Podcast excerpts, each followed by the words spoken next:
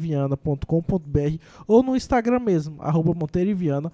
Manda uma mensagem, liga, conversa com o pessoal que eles vão te explicar como funciona o trabalho deles e como você pode, a partir de, uma, de um pequeno investimento, ter rendimentos mensais. Então, não fica aquela grana parada na poupança, não começa a melhorar aí sua vida financeira, ter um rendimento legal todo mês para que você também possa melhorar sua qualidade de vida, beleza? Entre em contato lá com o pessoal da Monteiro e Viana. Também hoje inaugurando aqui em nosso podcast Açougue da Fazenda. Se você ainda não sabe, agora em Rondonópolis tem um açougue sensacional. Seja para você que é amante do churrasco, que curte fazer aquele churrasco no sábado ou no domingo, ou para o dia a dia mesmo, a carne ali do almoço ou do jantar. O pessoal do açougue da fazenda fica localizado na rua Dom Pedro II, número 80, depois da ponte do lado direito. Então não deixe de conferir. Tá muito show a estrutura. O pessoal inaugurou agora atendimento topíssimo. Já fui lá, já fiz meu churrasco com a carne do açougue da fazenda e tá super aprovado, viu? Você que tem interesse então em conhecer o açougue da fazenda, eles funcionam todos os dias, a partir das 7 horas até as 19. E somente no sábado e domingo, que é das 7 às 17, tá bom? É, o, a, o Instagram deles é açouguedafazenda.oficial. Então, você está assistindo aí ou quer conferir daqui a pouquinho, entra lá no Instagram deles e dá uma olhada lá, que tem muita coisa boa e promoção, viu? E também o pessoal da Mentalize Imóveis está aqui com a gente. Afinal, a Mentalize Imóveis é, nosso, é nossa parceira de muito tempo. Felipe, Vitão, aquele abraço para vocês. Pessoal, muito gente boa. E a Mentalize está com uma ação extraordinária para esse sábado, viu? Você, através de 100 reais, escuta bem, 100 reais você garante o sinal para comprar a sua casa própria. É isso mesmo. Você pode morar no condomínio fechado pagando só 100 reais no sinal. Quer entender um pouco mais essa loucura?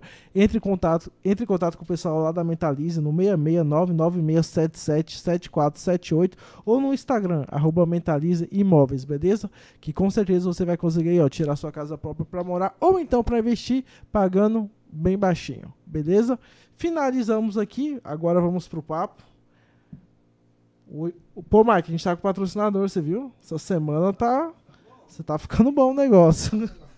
Que bom, né? Esse patrocínio é sempre bom. é sempre bom, né? Um dinheirinho na você conta. Você sabe que o, o, primeiro patrocinador que você anunciou, que é, é o professor de bateria, né? Cara, bateria é um instrumento muito legal. Eu mesmo, por exemplo, sempre tive vontade de aprender, né? Quem sabe né, um incentivo para que no futuro possa aprender, né? Eu, Cara, acho, eu acho um instrumento muito legal. O meu pai, é, o Rio do Nunes, para quem não sabe, é meu pai. Ele tem vários alunos. Tem a galera que realmente quer aprender bateria para tocar na igreja ou na noite e tal. E tem aquela galera lá, professor, que é tipo assim, meu pai tem uns alunos lá de 40, 50 anos que os caras não querem ser músico. O cara vai lá pra aprender, aí o cara gosta, aí vira tipo hobby, entendeu? Uhum. Aí o cara faz. Meu pai tem aluno lá de mais de 10 anos. 5 anos. O cara vai lá, então, aqui é meu momento de no estresse. Vai lá, toca e tal, é bem legal. É, eu acho que nunca é tarde para ninguém aprender, para as pessoas aprenderem alguma coisa, né? Não mesmo. Basta ter força de vontade, né? Isso aí é é mais do que já está mais que comprovado, né? Show de bola. Ronaldo, é, para quem não te conhece ainda, né, mas para a maioria das pessoas em Rondonópolis, geralmente no meio jurídico todo mundo sabe quem você é, e querendo ou não, você sempre esteve um pouco na mídia, seja nas redes sociais ou dando alguma entrevista, alguma coisa assim. É, você é advogado, professor, escritor, palestrante. Tô, tá faltando alguma coisa? Não. Agora me fala, da onde que veio essa, essa paixão? Porque eu acredito que você seja muito apaixonado pela advocacia. Ah, eu posso dizer assim que eu tenho, tenho duas paixões na minha vida profissional. Eu sou um felizardo, Pedro, profissionalmente, porque eu consigo fazer as coisas que eu mais gosto, que é ser professor e ser advogado. Né? Comecei a ser advogado antes de ser professor, mas essa questão do magistério superior sempre estava muito presente na minha vida, assim. Tanto é que você teve a oportunidade de ser meu aluno uhum. e tantas outras pessoas, né? E eles sempre falavam assim que eles conseguiam enxergar essa paixão mesmo de estar em sala de aula, porque é uma coisa que você gosta. E quando você faz o que você ama, o que você gosta, você faz bem feito, porque aquilo não é simplesmente algo para você, sei lá, oferir alguma alguma situação financeira, não, é, muito, é vai vai muito além. E a mesma coisa a advocacia, né? Eu eu, é, praticamente, quando eu ingressei na faculdade, eu quis, queria advogar. Eu passei, fiz estágio no fórum, como todos os estudantes acabam fazendo, a grande maioria, né? uhum. né? Mas a, a minha paixão era os escritórios. Eu trabalhei nos, nos, em escritórios grandes, escritórios pequenos, mas eu queria aprender a advogar. E foi é justamente nesse período do, do, curso da graduação que a gente acaba mesmo se apaixonando, né? Uhum. Escolhendo a carreira. Até eu me recordo bem que eu falava para os alunos assim que o ideal para saber qual é a carreira jurídica adequada para você é você passar pelos escritórios, pelo Ministério Público, pela magistratura ali nas assessorias, nos cartórios, né, auxiliando ali junto com os serventuários da Justiça, nas delegacias, né, na Defensoria Pública, enfim, é, é, é, justamente nessa fase que você começa a verificar ali a teoria é, juntamente com a prática que você sabe o que, que vai você vai gostar mais de fazer ou não. E eu confesso que eu não, não gostei muito dos locais que eu passei, assim, de fórum e tal. Agora, os escritórios era a minha paixão.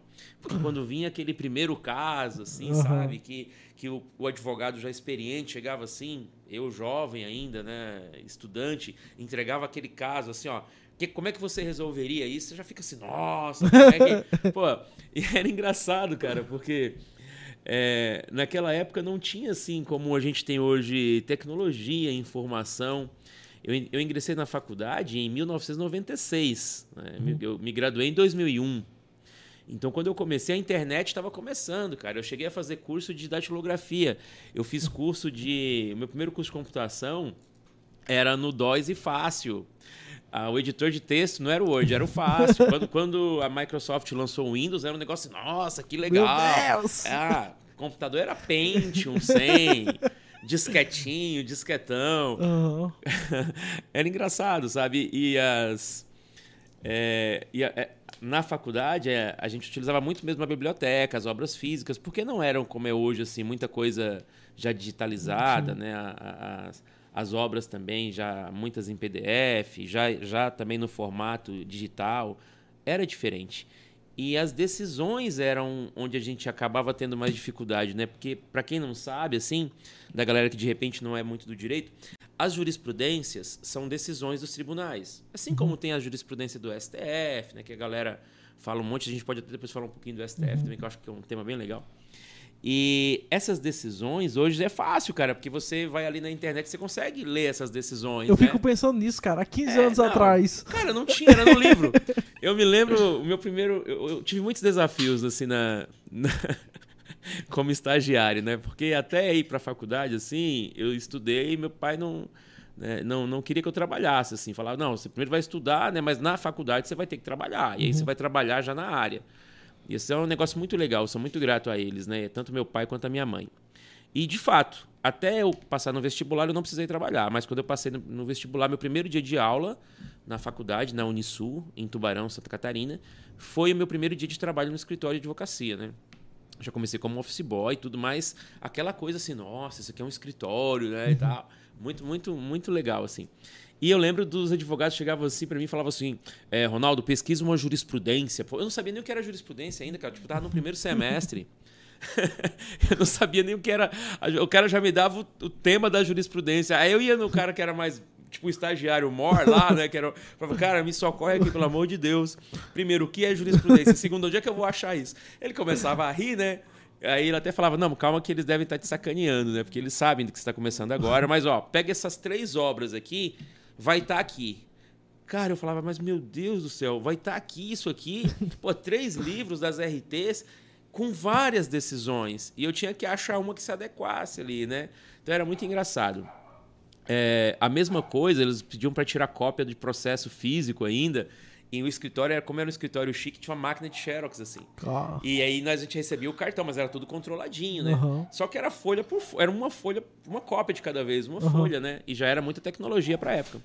E aí vinha aqueles processos assim com 8, 9, 10 volumes, né? Falava assim, Ronaldo, tira a cópia desse processo. Cara, era o dia inteiro tirando aquela cópia. Eu ia dormir, só faltava fazer minha mão assim, automático. Caramba. Porque tinha que tirar folha por folha, né? Era muito engraçado. Agora, a passagem mais engraçada desse, desse período e desse primeiro estágio, eu vou dividir com vocês. Uh, eu me lembro que teve uma reunião do escritório, né? E antigamente, por exemplo, o banco. Hoje a gente resolve tudo no celular. Uhum. Cara, naquela época, não. Conta de banco era tudo no banco, nas agências. E eram sete advogados, cada um com mais ou menos duas contas bancárias. E, tipo, eu tinha que pagar as contas pessoais deles, as contas do escritório. Então, a primeira, minha primeira função era banco, né? Então eu tinha que ir em todos os bancos, assim, cara. Era muito banco pra ir. Oh, E cada banco tinha uma fila gigantesca. O ausente chegou. Isso. Só não destrói No, o só, estúdio, é, né? só, só não leva a câmera. Só não destrói o estúdio. É importante. É importante o estúdio continuar de pé. É. E aí eu tinha que ir nesses bancos, né? Pegava a fila lá em cada agência dessa e depois eu tinha que ler o Diário da Justiça, tinha que fazer essas pesquisas e no final da tarde tinha que ir ao fórum protocolar as petições dos advogados. E era muita coisa. Aí eu me lembro na primeira reunião, assim, né, numa das reuniões que eu participei, o, o advogado dono do escritório, né, o, muito conhecido lá em Santa Catarina, né, que chamava-se na época Dr. Megalvio Mussi Júnior, ele fez essa, essa reunião e disse assim, né, olha, o que, que vocês acham que, que poderia ter para melhorar né, as atividades do escritório? Ronaldo, o que, que você acha que pode, pode fazer você acelerar mais as coisas, né? Eu falei, um veículo, né, doutor?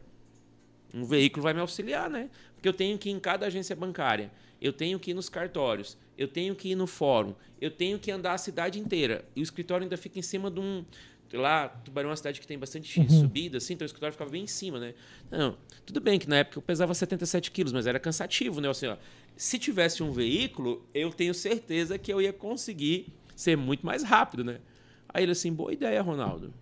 Então vamos providenciar um veículo para você. Eu já fiquei feliz, né? Imagina começando a faculdade, escritório com um carrinho para mim. Já pensei, né? Ah, bom demais. Vou poder pegar esse carrinho, dar uma volta. Hã? Final de semana, quem sabe, né? Tudo direitinho. Isso foi numa sexta-feira. Final de semana eu nem dormi.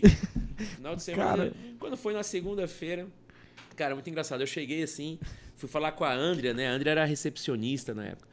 Cheguei aí, André, cadê, cadê? Ela assim, cadê o quê? Cadê o carro? Cadê o carro? Eles trouxeram o carro, vou ter o carro agora para fazer as coisas. Ela assim, olha, Ronaldo, eu acho que você entendeu mal.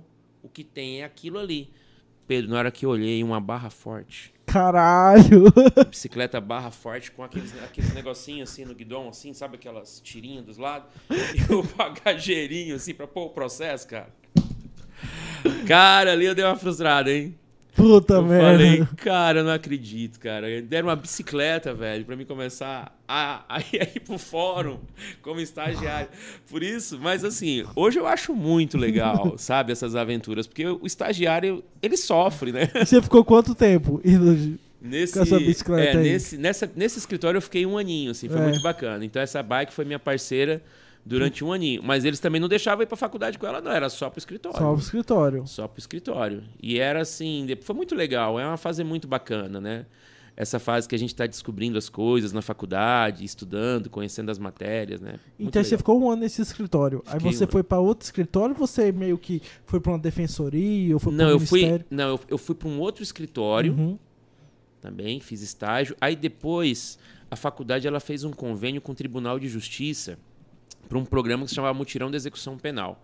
É até aí que a minha, o meu amor pelo direito penal começa a É, acontecer. aí que eu queria chegar. É, que- esse escritório primeiro que você foi, era aquele escritório todas as áreas ou ele era... Não, eles eram todas as áreas, mas praticamente a gente, como eu estava começando ainda, tipo ali primeiro, segundo semestre, né, quase Uhum. no terceiro, eu não, não conseguia absorver muita coisa, a não ser aquela questão mais técnica, assim, de, de ter o primeiro trabalho, né? Pesquisava jurisprudência, mas ainda não conseguia entender Uhum. muitas coisas, porque estava muito no início da faculdade. E eu era bem jovem também, né? Eu fiz a faculdade jovem. Não, não- às vezes, quando a gente entra, num, vai, vai fazer um curso com outra mentalidade, com certa maturidade, até o curso é diferente, né? Mas eu era bem novo, assim, na época, então é, é, era, era interessante. Mas aí eu fui para esse outro escritório também, de um colega, mas ele até me convidou, né? Era um cara que eu conhecia, assim, tá precisando de um estagiário para ajudar, mas eu fiquei pouco tempo lá, porque surgiu uma oportunidade bem bacana. A minha faculdade, a minha, universidade, ela fez um convênio na época com, o T- com o TJ de Santa Catarina, Tribunal de Justiça. E esse convênio era o seguinte: eles queriam que a universidade fornecesse alunos do direito é, de vários semestres e formassem uma equipe e essa equipe ela ia trabalhar diretamente com a juíza da execução penal para cuidar daqueles casos dos é, presos que já haviam sido condenados e que já estavam no direito aos pedidos de progressão de regime, por exemplo, fechado para o semiaberto, as saídas temporárias, né? Porque como não era ainda nada muito informatizado, era tudo muito ainda no, no, no, processo físico, no Brasil a gente sempre aconteceu desses de presos terem até mesmo a sua pena vencida e ficarem presos até por anos, porque ninguém sabia que eles já tinham cumprido a pena. Uhum. Muitas vezes é, aguardando é, advocacia dativa ou defensoria, né, que, que tinha um volume de trabalho muito grande, ou nem tinham advogados também. Naquela época, Santa Catarina não tinha defensoria pública, né? Então, assim, é, esse, esse foi um negócio bacana, porque a gente tinha que atender duas vezes por semana no presídio, né, na penitenciária, uhum. e três vezes por semana nós ficávamos no fórum, trabalhando com essa juíza da execução penal. E como eu ainda tava, estava na faculdade, eu, eu ainda tinha aquela visão bem. que tenho até hoje também, né? Mas uma visão bem romantizada de tudo isso. Porque ali a gente consegue entender que uma pessoa que está presa ela é um ser humano. E ela tem uma história por trás que não é contada. Sabe? Uhum. E, e só quem conhece essa história é quem começa a conviver com essas pessoas. Porque é muito fácil a gente chegar e simplesmente a pessoa praticou um crime, ela tem que ser punida. É, realmente, eu concordo com isso, é o nosso sistema. Se ela pratica um crime, ela é processada, é, existem as provas e ela é condenada, ela tem que cumprir essa pena. Tudo bem. Mas nós temos que entender também que tem alguma coisa que leva ela para esse caminho, entendeu? Alguma coisa que levou ela para esse caminho. E aí, com essa convivência com essas pessoas, né, entendendo um pouco mais disso e estudando a teoria do direito penal, uhum. da execução penal e do processo penal, eu, foi aí que eu tive essa paixão, esse amor pelo direito penal esse penal na veia, né? Como eu gosto de, uhum. de falar sempre, né? É, foi, foi uma experiência bem interessante. Tinha casos assim de pessoas, por exemplo, que é, por causa de situações que levaram à prática de crimes, é, perderam família, perderam tudo. Tinham muitas pessoas que diziam que eram inocentes, né? Mas a gente não tinha, nesse aspecto, muita coisa para fazer, porque já haviam sido condenados, né? mas juravam que eram inocentes. Outros não, outros falavam que tinham é, é, praticado crime mesmo. Tinha até uma senhora que na época me chamou muita atenção, me chamava a atenção. Ela estava cumprindo pena porque ela tinha matado o marido na época, né? uhum. né? Mas ela dizia que o marido a maltratava muito e a machucava muito.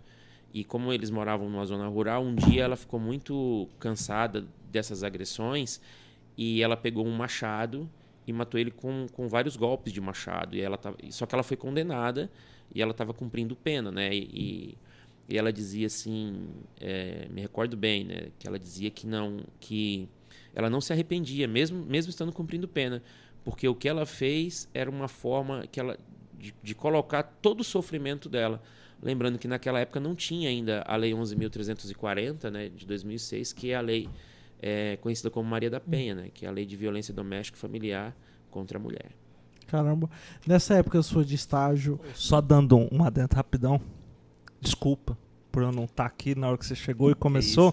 Que, que eu tava tentando comprar os ingressos pro Rock in Rio. Cara, você acredita que eu tava na sessão para comprar e não deu certo? Esgotou. Ah, que pena. Já esgotou? É, o Rock in Rio Card, né? Que é quando você escolhe as datas. Uhum. Agora a gente pode focar no podcast. Que pena, né, cara? Pô, você sabe que vai ter Iron Maiden, né? Eu queria Iron nesse show. Esse, eu quero ir nesse show. Vou ter que comprar ingresso agora. É, agora. Só ingresso. No dia que for lançar, a gente não pode marcar podcast. Eu só quero ir nesse dia, é. só. No dia 2. Então, Você vai? Eu, eu, quero ir também. Não, não sei vai se... uma galera daqui. Não, não ah, sei se vou conseguir, mas eu quero muito ir ah. no show do Iron Maiden. Já vi até o voo já. Dá pra chegar um dia antes, já volto no outro dia, rapidão. Eu já fui, no, eu fui na edição de 2011, né? Fui. Fui pro show do Guns. Uhum. Cara, é uma, é uma experiência fantástica. Quem puder ir pro Rock in Rio, Foda. eu sei que muita gente já foi, mas muita gente queria ir. Mas o Rock in Rio pra mim, já que você falou esse assunto, ele também tem um negócio especial, porque o meu irmão mais velho foi numa, na edição de 87. Olha só. O Ronaldo? O, oh, não, Ronildo? Desculpa. Não, o Ronildo é mais jovem, ele tá ouvindo, ele vai ficar Ué, tem outro, Eu tenho um irmão mais confundi. velho, se chama, se chama Flávio, mora em Santa Catarina. Foi jogador de futebol tal. Esse cara é muito bacana. E ele foi no Rock in Rio no, na primeira edição. Caralho. E ele tinha. Eu me lembro que ele me deu, assim, quando ele. ele eu era criança, ele me deu a, a, o ingresso que já era. É, como se fosse um cartão de crédito, assim, hoje, uhum. né? Eu falava, nossa, que tecnologia Uau. isso, não é de papel, né, cara? Nossa, top pra caralho. E aí eu falei, cara, um dia eu vou, né? Aí e depois de 20 anos... Depois de muitos anos, eu fui na edição de 2011, cara, pro que show foda. do Guns, cara. Foi... Ele foi? Não. Não, ele, esse ele não foi. Ele, eu fui, era Guns, Evanescence, System of Down. É, Nossa, foi aquele show foi, antológico choveu, do System. foi. Nossa. E foi muito massa, cara. Experiência bacana demais. Massa. Adoro Caramba, rock, cara, adoro rock. É eu, bom. eu ia te perguntar se nessa, nesse seu, nessa sua experiência como criminalista e tal, você já viu assim, Ronaldo, uma pessoa que era inocente pegando uma puta pena no lugar errado? Cara, assim, eu, eu vou te falar uma coisa, Pedro, com, com toda assim, consideração que eu tenho, inclusive pelos órgãos, né? Poder Judiciário, Uhum. Ministério Público, defensorias, a- os próprios colegas advogados. Mas nós vivemos num pa- na própria polícia judiciária, né? Mas nós vivemos no país das injustiças, tá? A gente achar que a gente tem uma população carcerária hoje que aí gira em torno dos 800 mil presos e que 60% estão condenados e que todos esses presos condenados realmente praticaram crime, não tem como afirmar isso. Tanto é que de vez em quando, né, sempre se consegue ver vem alguma notícia de Uhum. alguém que depois de muito tempo conseguiu comprovar a inocência, mas já era tarde. O Brasil inclusive já teve já tem condenações em tribunais eh, internacionais de violação aos direitos humanos por causa disso. Tem alguns casos, né? Tem, tem, teve um caso de um, de um rapaz que cumpriu pena cinco anos por estupro. E depois, com essa questão do DNA, se descobriu que não era ele o autor Nossa, do o que fato. ele já né? sofreu na. Ele perdeu a família e ele contraiu uma, uma, uma doença grave na, na penitenciária, HIV, né? HIV. Então, Puta assim, merda. a- arrebentou a vida desse cara, né? Por, uma, por um erro do Estado. Aí a galera pode estar pensando assim, ah, tá, mas o Estado vai reparar isso, tá? Em, em mil anos, né? Em mil anos vai reparar. Porque é muito difícil essas coisas, né? Então, a gente vive sim. E eu já tive alguns casos bem emblemáticos, assim, que se não fosse até por terceiros ou, ou- ou situações é, é, é, que aconteceram assim, as pessoas tipo, poderiam ter sido condenadas. Né, Teve um, um caso de um rapaz que foi acusado de, na época, isso tem alguns anos, de ter. Não chegou a molestar umas crianças, mas teria tido, assim. é, é, mostrado o órgão genital dele para essas crianças, né? Uhum. O cara tava de moto, assim. E isso numa rua, assim, que tem uma esquina. E aí ele saiu, né, de moto, que as pessoas viram e já foram atrás, assim. Ele saiu. Nisso, um outro cara de moto, cara, ele para a moto, assim, não tá nem sabendo o que tá acontecendo. E vai no muro, assim, pra, pra urinar, entendeu? Putz. E a galera já chegou, quando ele tava subindo na moto, já chegou e já começou a bater no cara, né? Só não mataram porque a, a polícia militar chegou. E nisso o cara foi pra delegacia. E aí eu tava chegando no escritório, a irmã dele veio correndo, desesperada. Ah, Ronaldo, por favor, tal, tá acontecendo isso, vai pra lá, tal. Aí quando eu cheguei na delegacia, é, tava aquele tumulto, né? Tava imprensa, tava as familiares dessas crianças, né? O, fui tentar falar com o delegado, ele já falou: Ah, você sabe o que, que seu cliente fez? E o cara tava, tinha apanhado bastante, tinha até urinado na roupa e tava assim, tipo, sem entender, né? O que tava acontecendo. Mas ali, para todo mundo, já era ele, né? Cara, e assim, nesse contexto todo, um, um- um rapaz de um site, não lembro agora o nome dele, ele me ligou na hora e falou assim: o senhor é, é o advogado desse caso aí que está acontecendo e tal? Sim, porque já estavam tentando dizer que o cara tinha sido talvez um autor de um estupro e homicídio que tinha acontecido na rodovia do Peixe, uma semana antes. Caramba. Porque aí a coisa já vai Uhum. piorando, né? E aí eu falei, sou ele assim, corre aqui e tal, você precisa ver uma coisa.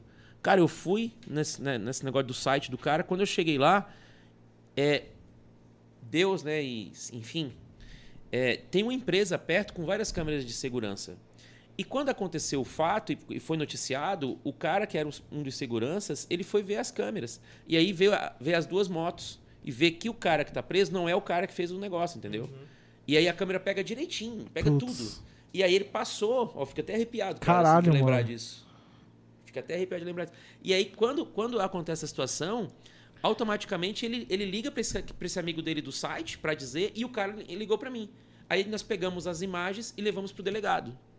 E aí o delegado, quando colocou no computador, ele olhou e falou assim, cara, eu me lembro bem dele, ele falou assim, ó, meu Deus, doutor, meu Deus do céu, doutor. Essa foi a reação dele. Na hora liberou o rapaz, explicou para as pessoas que não Nossa. eram ele e tal. Então, assim, isso é estar na hora errada no lugar errado. Então, eu não posso falar que isso não, não acontece. Claro que a gente tem, nesse vasto eh, número de pessoas que são condenadas pelos crimes praticados, A gente tem sim uma parcela significativa de pessoas que realmente praticaram um crime. Né? E, e quando se pratica um crime no Brasil, a pessoa é processada dentro dos seus direitos e garantias constitucionais, que não é para eles, é para todos nós, né, inclusive. E se ficar comprovada, ela vai ser condenada a uma pena que tem que ser justa e adequada e proporcional àquilo que ela fez. Quanto mais o crime é violento, mais alta é a pena. E ela vai cumprir essa pena. Uma coisa que eu gosto de, sempre até nas palestras, tudo eu, eu gosto de falar, quando eu falo de prisão, é, eu chamo a atenção para uma coisa que é importante. É difícil, às vezes, para a gente se colocar no lugar do outro, né? É difícil, a gente não, não faz muito isso. Nós, seres humanos, no geral. Mas a gente sempre tenta falar assim que, ah, fulano ficou um ano preso, ficou dois anos preso, ficou três anos preso. Ah, é pouco. É pouco. Ah, ficou dois dias preso. Ah, é muito pouco. As pessoas fa falam isso porque elas comparam o tempo do preso com o tempo delas. Eu tenho certeza que, eu conheço vocês, eu sei que o dia de vocês é bem agitado. Bem agitado. Do momento que vocês acordam até o momento que vocês vão dormir, passa um monte de coisas. Para mim também. Ao tempo que às vezes a gente está deitado na cama, a gente pensa assim, cara, eu nem senti o tempo passar hoje, eu fiz tanta coisa. E ainda mais com a velocidade, né? Que é a nossa vida hoje. A nossa uhum. vida hoje é muito rápida. Então, nós percebemos o tempo de uma forma. O cara que está preso, ele percebe de outra forma. As mesmas 24 horas que, que passam para gente não passam para ele. Porque a situação da segregação, as coisas que ele faz lá, o local que ele está, ele tem uma percepção do tempo diferente, porque o tempo não é absoluto, o tempo é relativo. E quem fala isso, quem falava isso, quem descobriu isso foi o Einstein. Uhum. Então eu não posso dizer que três dias que uma pessoa ficou presa é, um, é, pouco tempo, porque eu não passei por isso. Então a gente tem esse, esse hábito de achar é, é, que é pouco tempo porque a gente compara o tempo, né? E a gente vive numa sociedade acelerada. Se a gente Muito. pensar que o nosso hoje, o aplicativo do WhatsApp, agora ele tem uma função, né, que é para acelerar o áudio, cara. Porra, é um negócio muito louco, porque você já não tem mais paciência para ouvir o áudio de ninguém, né? Você tem que ouvir lá no, no, no máximo, que é. Você, tipo assim, ah, peraí, deixa eu diminuir um pouquinho. É a nossa sociedade o tempo inteiro acelerada. Isso é um, é um problema que a gente tem, né? Caramba, agora esse caso que você falou, bicho. Cara, se não é essa câmera, e assim, o que, qual seria a nossa função ali, né? Você imagine, ia ter ali várias testemunhas, que é um problema sério que a gente tem também. A gente tem muitos casos de reconhecimento de, de crimes que são praticados, reconhecimentos por fotografia, que é uma coisa absurda, cara. Ridículo, né, cara? Inclusive o STJ teve uma manifestação agora recente, né? Dizendo que não dá para aceitar somente o reconhecimento por fotografia. Tipo, uma coisa meio óbvia, né? Mas muita gente foi condenada por reconhecimento fotográfico. Eu, esses dias eu li uma matéria sobre um cara nos Estados Unidos, acho que era em Massachusetts, não sei. Ele ficou preso 38 anos, cara.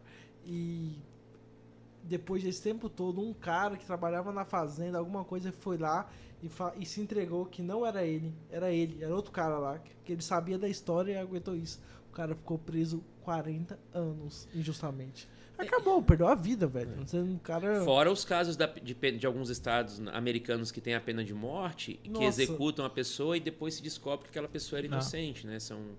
Por isso que, inclusive, assim, claro, a nossa Constituição hum. Federal hum. não permite, né? Mas eu sou totalmente eu contrário lembro, à pena de morte. Você sempre né? falava é, isso. Pena de morte, pena de morte, penas mais duras, é, penas mais severas, pena de morte, pena mais dura, se resolvesse o problema da violência e criminalidade urbana, era fácil. Isso não resolve. Isso é uma coisa que é feita para meio que tentar iludir a população. E aí eu falo isso com muita propriedade porque tem 20 anos que eu trabalho com isso e eu tenho as minhas pesquisas nesse campo da criminologia. E não só isso, né? A gente estuda muitos autores uhum. que são criminólogos, né? Que é uma diferença legal, assim. As pessoas acham que elas confundem o direito penal com a criminologia. São duas coisas bem diferentes. Uhum. Elas confundem a criminologia com a perícia criminal, que são coisas diferentes. Com a psicologia criminal, que são coisas diferentes. Cara, a criminologia é uma ciência que tenta entender por que, que acontece o crime na sociedade. Não é algo novo. Essa é a criminologia. Direito penal, cara, ele vai existir a partir do momento que a pessoa praticou o crime. E aí, a galera tem que entender que eu, vocês, todo mundo, nossos pais, nossos avós, todo mundo pode ter praticado um crime.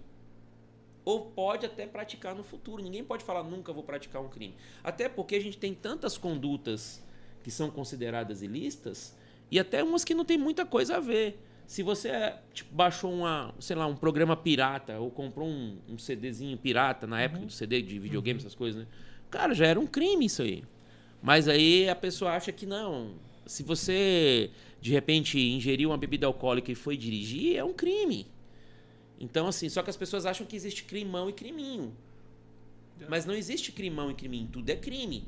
O que vai mudar é a pena, que tem que ser proporcional à conduta que foi praticada. O primeiro cara que falou em proporção no direito penal é que a galera é, chama da lei de Italião, né? Que era uhum. olho por olho, dente por dente, sangue por sangue. Isso é bacana porque era um período que não tinha proporção é, existia ali algumas fases né, da, da, da história da, da, própria criminologia também e do, do, próprio direito penal em que se tinha a fase das vinganças. E essa vingança, a gente divide ela em três fases. Né? A primeira fase era uma vingança que era uma vingança mais divina, que se preocupava muito com o que os deuses podiam estar pensando. Né? Então, assim, se eu, se eu tenho um clã aqui, cara, aí alguém faz uma bobagem aqui, pô, eu tenho que punir o cara, senão o Deus pode ficar chateado e aí ferrar com todo mundo. Uhum. Chamavam de totens. A vingança privada, eles se resolvem entre eles. Então, e, e principalmente a gente tem dentro do, da linha do direito germânico, é uma coisa bacana que era a preocupação não na punição, mas na reparação do dano. Se tivesse uma confusão ali e uma pessoa matasse a outra e essa outra tivesse uma família, antes do chefe do clã punir ele porque matou, tinha que saber o motivo, por que matou, e se ele tinha condições de reparar o dano. E essa reparação do dano poderia ser algum bem, uma propriedade, um, um bicho desses, um, é, é, é, uma colheita, alguma coisa. Se ele tivesse condições de reparar o dano, ele não ia ser punido.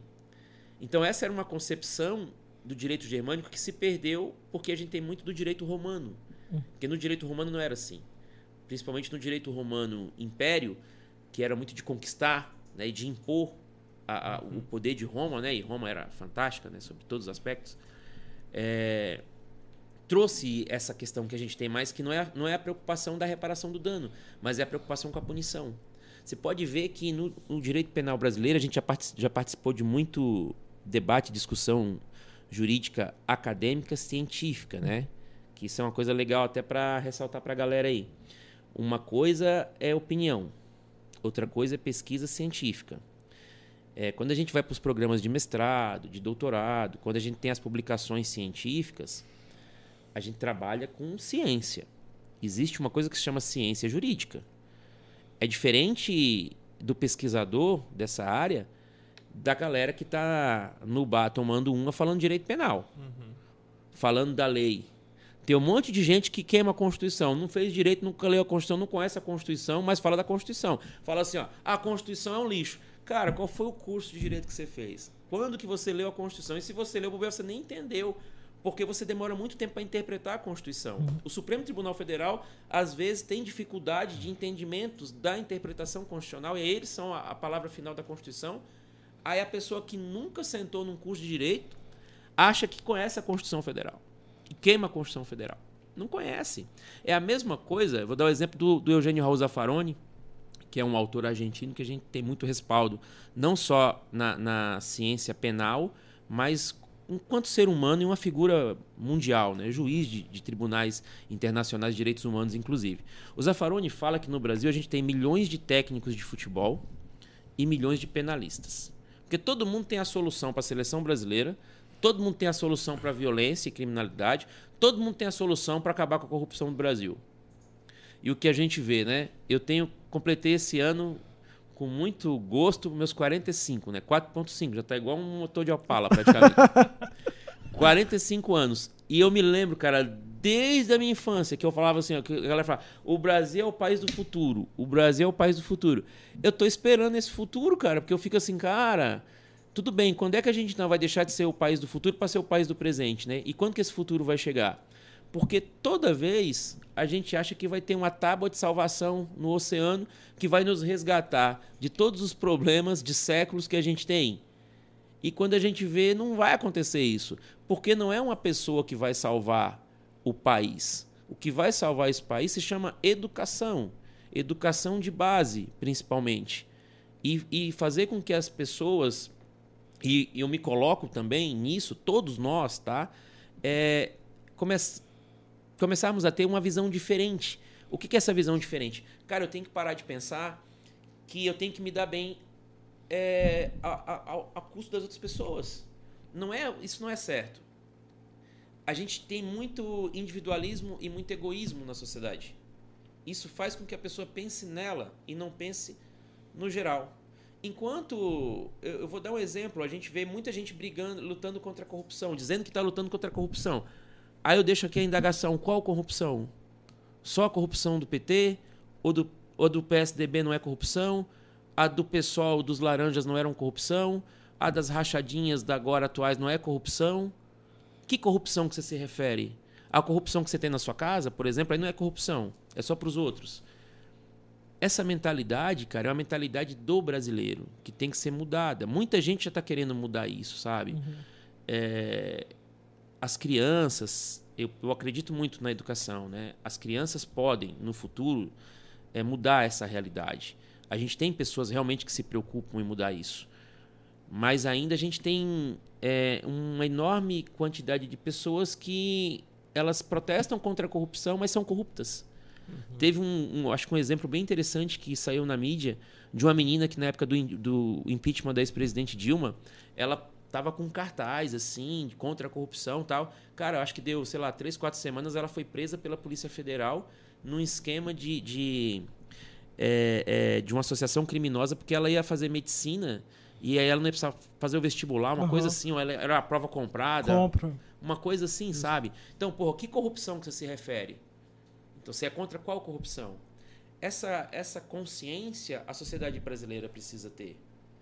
E, e isso é e, difícil pela carga histórica. E eu acho que o pior disso, pior que isso ainda, Ronaldo, é que várias pessoas têm é, orgulho em levar vantagem, o que é ainda mais louco ainda.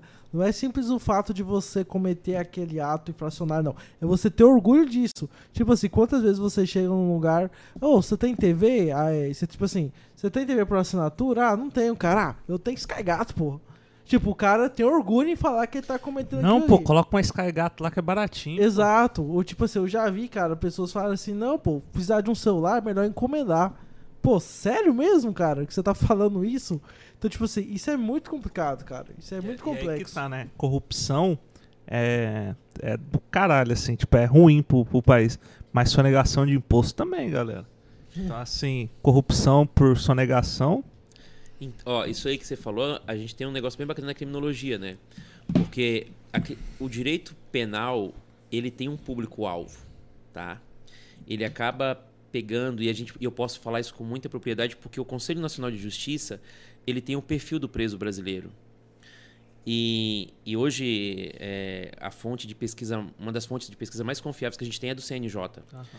E o, qual é o perfil hoje do nosso preso condenado? Né? Geralmente pessoas que vieram de condições financeiras muito parcas, né? pessoas mais humildes, pessoas que não tiveram acesso à educação, a maioria não estudou, pessoas jovens, inclusive, de ali, dos 18 até os 30 e poucos anos, que é a grande maioria, uhum. pessoas negras, a grande maioria. Então a gente tem um público-alvo, tá? Uhum. Que vai para o crime. Agora não quer dizer que a pessoa que tem grana, ela não pratica o crime também. E o Edwin Sunderland, que era um, um, um, sociólogo americano, foi é dele a expressão crime do colarinho branco. Sim. Porque quando ele disse que pessoas que também tinham dinheiro praticavam esse tipo de crime, mas eram crimes financeiros, eram crimes diferentes, a, a sociedade ficou chocada, porque Sim. era assim, mas se ele tem dinheiro, por que, que ele vai praticar crime? Porque dinheiro chama dinheiro. Dinheiro é poder. Parece que quanto mais a pessoa tem dinheiro, mais ela quer. E aí ela faz qualquer coisa para obter o dinheiro, porque a gente vive num sistema que é um sistema de capitalismo. Que depois a gente possa até falar um pouco sobre isso também para vocês. Ah, só dando um adentro na questão de, de como que é o perfil do, do, do preso. A Ilana Casoy, ela foi no Vilela e ela é fantástica, assim, uma pessoa e ela estava contando que teve uma, uma vez que ela estava escrevendo um livro e ela precisava subir a favela da Rocinha. E aí o cara foi lá, chegou e falou, né? Falou, pessoal, para subir é 300, né? Que o cara falou, é perguntou, né? Ela perguntou, quanto você quer, quanto que é subir o morro? Aí o cara falou, 300. Aí chegou lá, mostrou ela, começou a ver uma realidade que é totalmente diferente. E aí uma das coisas assim, mais incríveis que, que me marcou ela falar é o seguinte. Cara, nós entendemos que o correio não chega na favela. Mas você tem noção que nem a coleta seletiva ou a coleta de lixo também chega na favela? Não chega. A galera tem que descer o morro inteiro com lixo para deixar na boca da favela. Por quê? Porque senão a favela ia ser imunda. Então, assim, cara, ó a realidade, tá ligado? Tipo, aí as pessoas querem ver o bem de tudo. Ela falou, ela quer ver o bem de tudo. Que ali virem professores, edu é, educadores, virem arquitetos, virem engenheiros, advogados. Mas como que vão virar se a realidade que eles conhecem é aquilo? Então, assim, não tem como. Nós, como. E você citou claramente, eu concordo com isso. Nós, como sociedade, enquanto nós não investimos em educação, a gente não consegue transformar esse país. Perfeito. E você quer uma situação assim, cara, que é uma, da, uma das coisas que eu acho maior palhaçada, assim, quando a galera fala em meritocracia. Cara, meritocracia num país como o Brasil, eu acho que tem que ser muito sem noção para falar em meritocracia. E eles usam esse exemplo assim: ah, mas lá na favela eu conheço um caso. Ainda fala assim: um caso, né? De uma pessoa que realmente venceu, hoje é não sei o que e tal. Sim, tá. E os outros, criatura? Porque você não pode ir pela exceção. Você tem que ir pela regra geral. Isso é ciência. Vamos ver os números aqui, né? A maior parte dessas pessoas que não tem mesmo condições de ter ali é, acesso a condições de saneamento básico, de saúde, é, é, da própria educação acabam acontecendo o quê? Às vezes é pro crime organizado, que a gente tem uma na criminologia tem uma teoria, cara, que é a teoria do etiquetamento. Essa teoria funciona mais ou menos assim. É, o jovem ali, ele, ele nessa condição, que é uma teoria social, ele está excluído de tudo, né? Está excluído de tudo. Ele não participa, ele não tem esporte, ele não tem educação, ele não tem lazer. Ele mora numa, numa casa que a família já. De repente o pai já está cumprindo pena, a, a, aquela coisa toda, um monte de irmão, um desespero danado, falta de Oito comida, pessoas num cômodo. Oito pessoas num cômodo, sabe? Aquela, aquela, aquela, aquele inferno que muita gente é, é, não, não sabe o que é isso, tá? Não sabe. Muita é. gente realmente não sabe não o que sabe, é. não tem noção nenhuma do que é isso. Só sabe falar, mas não sabe o que é isso. E essa criança, esse jovem, ele não, acaba não tendo alternativa para ele. Porque a gente vive, isso é um negócio interessante, a gente vive num país capitalista e, é um, e a gente precisa consumir. O consumo, ele é enviado para a gente o tempo inteiro. Né? A gente a gente está consumindo através de, de, Hoje a gente tem aquele negócio do compra com um clique, né? Uhum. Você aperta ali, você vai, ah, já comprei. Né? Você entrou num site hoje para olhar o preço de uma camiseta, amanhã o seu Instagram, o seu a sua rede social, ela vai estar tá te mandando aquilo o dia inteiro, né, cara? O dia inteiro. Até você falar assim, tá bom, eu compro. Você para, por favor. Porque eu não aguento mais você, eu vou comprar. Aí você compra com clique. Tá, a gente, a gente tem muito impulso de publicidade para consumo. Essas pessoas que, que estão excluídas também têm esses impulsos. Isso, isso chega para eles. De uma forma ou de outra chega. E eles também querem isso, só que eles não têm como ter. Porque eles não têm nem perspectiva. Então qual é o caminho mais fácil? E a criminalidade organizada vai e pega essa pessoa e faz recruta, faz ali um, um, uma cerimônia, um batismo. Essa pessoa que era excluída de tudo, agora ela começa a fazer parte de alguma coisa. Ela já se enxerga como algo. Ela faz parte de algo, ela faz parte de uma família. Ela vai proteger aquela família, ela vai fazer de tudo para ter um plano de carreira naquela família. Por quê? Porque o Estado foi omisso e não deu para ela as condições. E aí não adianta falar que uma ou duas pessoas foram por outro caminho. Que bom, é, que bom que todos pudessem fazer isso, mas os números não mostram isso. Os números mostram que nós estamos perdendo os nossos jovens para as organizações criminosas. Cara, pandemia. Vocês têm noção de quantas crianças não puderam assistir às aulas porque não tem em casa internet no Brasil? não tem sequer um celular. A galera acha que todo mundo tem celular. Cara, tem gente que não tem comida em casa. Que não tem comida. Vai ver quanto que está o preço de um litro de combustível, o preço de, de carne, o preço de um botijão de gás. As coisas estão muito difíceis. Vocês imaginem para as pessoas que têm ali, que já viviam num estado de total ali miserabilidade. que não tem mais nem. que precisa de medicamento, precisa de um monte de coisa. Essas, você acha que essas pessoas vão fazer o quê? Aí, quem, quem é refém disso é toda a sociedade. A sociedade não entende. Aí, a, aí vem a sacanagem mor. A sacanagem mor. E eles sabem disso, mas eles são muito. Não vou xingar porque. Mas Aqui- eles são muito pode, sem tá? vergonha, cara. Aqui pode. Aquele político demagogo que chega para as pessoas e fala assim: no Brasil não tem lei. Precisamos criar lei mais dura para punir o vagabundo. Cara, eu olho assim, cara, puta merda.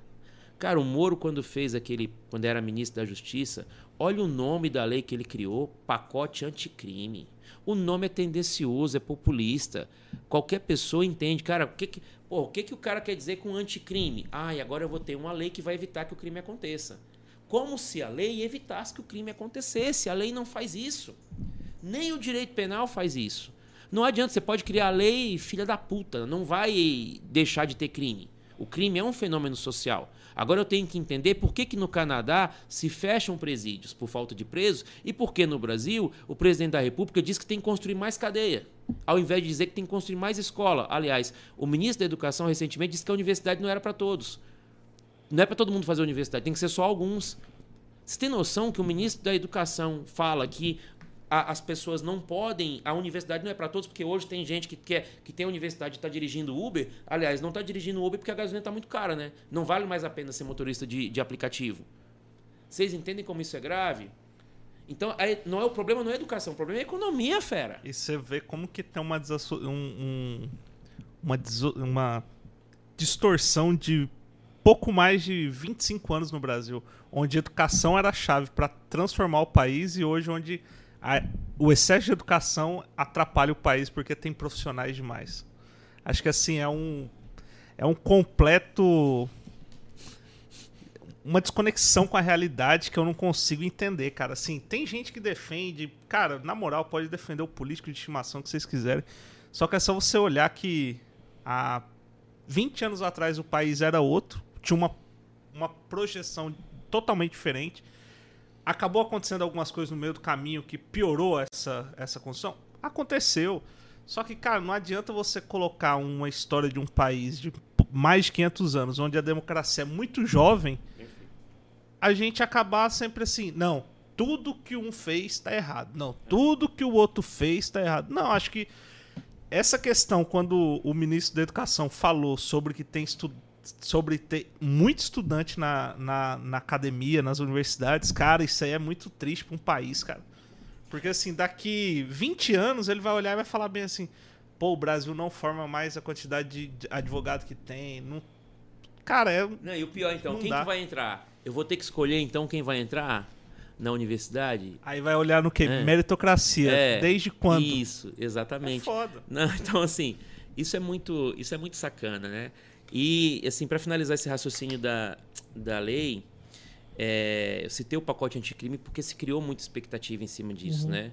E, e a, eu tenho as minhas críticas tanto ao Moro enquanto juiz, tá? Que na minha concepção foi um péssimo magistrado, péssimo magistrado. E quando é, os processos foram anulados pelo Supremo Tribunal Federal, para muita gente era novidade, mas para nós, não, nós que eu falo assim, a galera que está estudando isso há mais tempo, que participa dos eventos nacionais, eu participo do IBCCRIM, que é o Instituto Brasileiro de Ciências Criminais, Pedro sabe, já, já fi- fiz palestras lá nesse evento, a gente tem um seminário que é o maior seminário da América Latina de ciências criminais e vem gente do planeta inteiro, cara, para São Paulo para discutir isso, né? E também da Abracrim, a própria, a própria OAB também, a gente tem grupos de, de estudo, de pesquisa. Então, assim, os juristas, né, os pesquisadores, sabiam há muito tempo que quando essas, esses processos da Lava Jato chegassem ao Supremo, iam ser anulados, porque é, o Moro tinha se equivocado na forma de fazer a coisa acontecer. E não era a primeira vez que ele fez isso. Quando ele foi o magistrado também na operação que eh, gerou os processos do Banestado, o STJ anulou tudo também. Porque as pessoas confundem juiz com justiceiro. Assim como confundem o STF. É, deixa eu fechar aqui a do, do direito penal, vamos falar um pouquinho disso. Então, só para fechar esse raciocínio, por que, que a lei ela não vai garantir que um crime não aconteça? Porque essa responsabilidade é muito grande para o direito penal. Nenhuma lei vai evitar que a pessoa pratique um crime, porque ela vai praticar o crime por vários fatores: questões sociais, é, questões passionais, a gente tem, sabe, Afinal, de histórias. não somos Mandatory Report, né? Pra ter o irmão gêmeo lá. Ah, perfeito, perfeito. pra ficar. É, o menor, esse filme é um espetáculo, dos Sim, pré-cops, né? Que os exatamente. caras iam prender De- ali antes que o crime acontecesse. acontecesse. né? E ainda assim, o filme mostra que teve uma falha. Teve né? falha, mesmo assim. Mesmo assim. Perfeita a sua, a, sua, a sua comparação, Pedro. E é verdade, né? Então a gente tem uma situação assim de que se dá uma responsabilidade para a lei, por que dá uma responsabilidade da lei? Porque é mais barato. Aí o político sacana chega e fala assim: vamos criar a lei fodástica, a lei fodástica vai resolver o problema da criminalidade. Aí o povo, ah, São Moro, vou botar a camiseta de Superman, a máscara de Superman, São Moro, São, São Bolsonaro, São não sei o quê, São Fulano, São Cicrano. E aí fica aquela coisa, cria aquela expectativa, né? E aí cria aquela expectativa e quando é que vai melhorar? Quando é que vai ser o país do futuro? Vira uma merda, porque a coisa é errada. Um- Nenhuma legislação vai evitar. O problema não é a lei, o problema está na causa. Na causa. E isso passa muito pela questão da dis- distribuição de renda no Brasil. Quais são os crimes mais praticados no Brasil? Segundo o CNJ, crimes contra o patrimônio. Depois, tráfico de drogas. Então, poxa, vamos, cara, vamos ser um pouco lógico. Se o maior número de crimes que está ocorrendo no país é crimes contra o patrimônio, isso me diz alguma coisa. né? Se a, a minha população carcerária ela tem um perfil, isso me diz alguma coisa. Então, o que, que eu tenho que trabalhar? Eu tenho que trabalhar criando uma lei para endurecer, para punir mais. Eu, o- o- as nossas penitenciárias a nível de Brasil já são um exemplo de um estado de coisas inconstitucional, segundo o STF, porque não respeitam Sim. a dignidade da pessoa humana, né? Não respeita mesmo. É, a- a- como diz o professor Auri Lopes Júnior, né? Trata, trata a pessoa que nem um cachorro, Cachorro. quando solta não quer que morde. E Exatamente. quem vai morder quem? Nós que estamos aqui, né? Porque a galera que está nos condomínios privados, né? Que, tá, que tem os seus seguranças particulares, que tem os seus carros blindados, que é, viaja de helicóptero para um lugar para o outro, de avião e tal. Essas ele- é mais difícil, né? Mas a grande massa da galera é a que sofre com isso e está sofrendo. A gente tem um país extremamente violento, porque a nossa política penal ela, tá, ela está totalmente equivocada. Desde a sua legislação, tem crimes demais. A gente não trabalha, que a gente estava falando antes, a reparação de dano, né? A vítima é excluída do direito penal.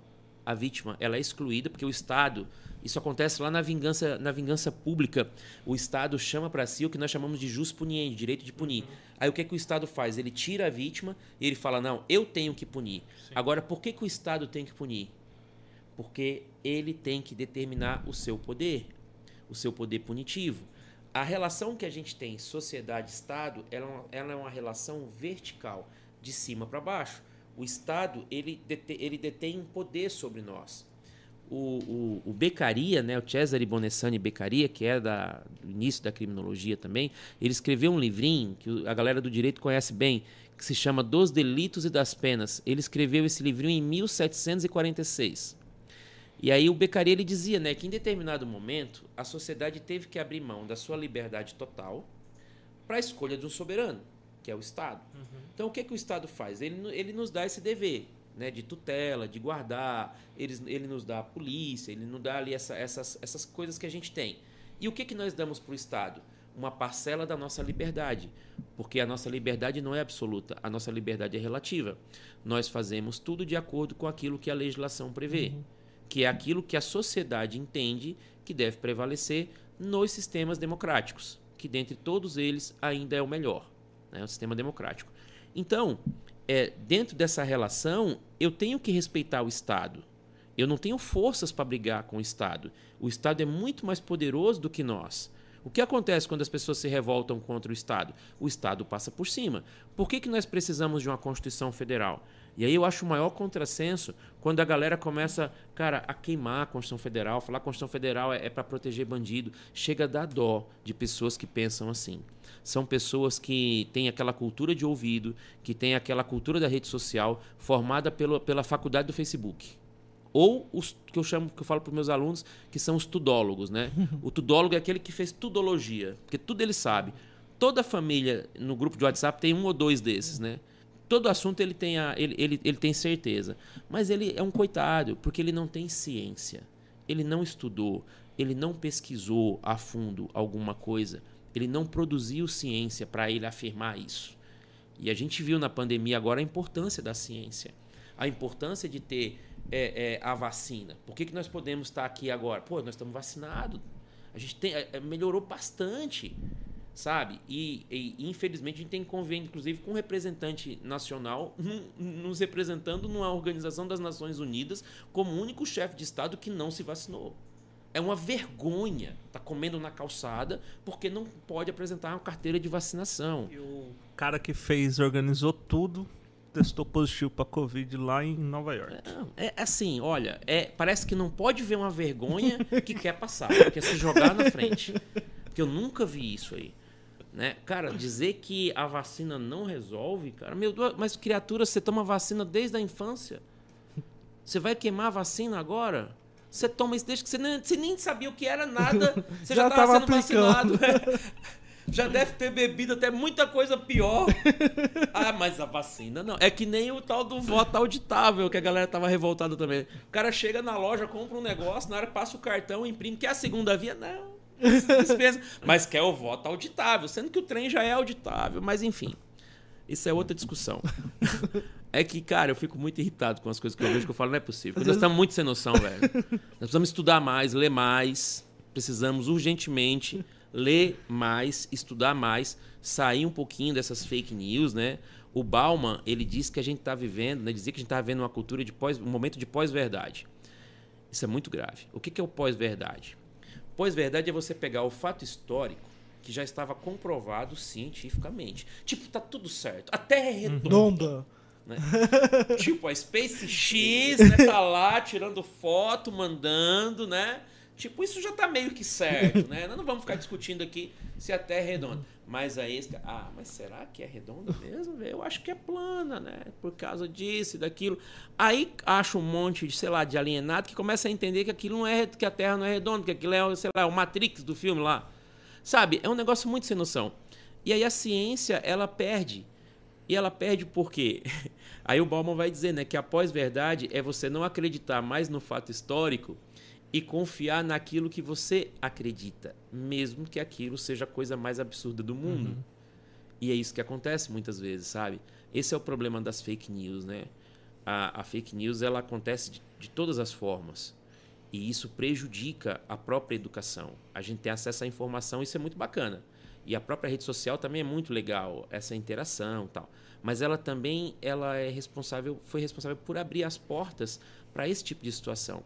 Por isso a preocupação em combater isso, né? Para que as pessoas, principalmente as mais humildes, nós já somos um país que não tem uma educação de qualidade. Mas de repente a pessoa tem o seu celularzinho ali.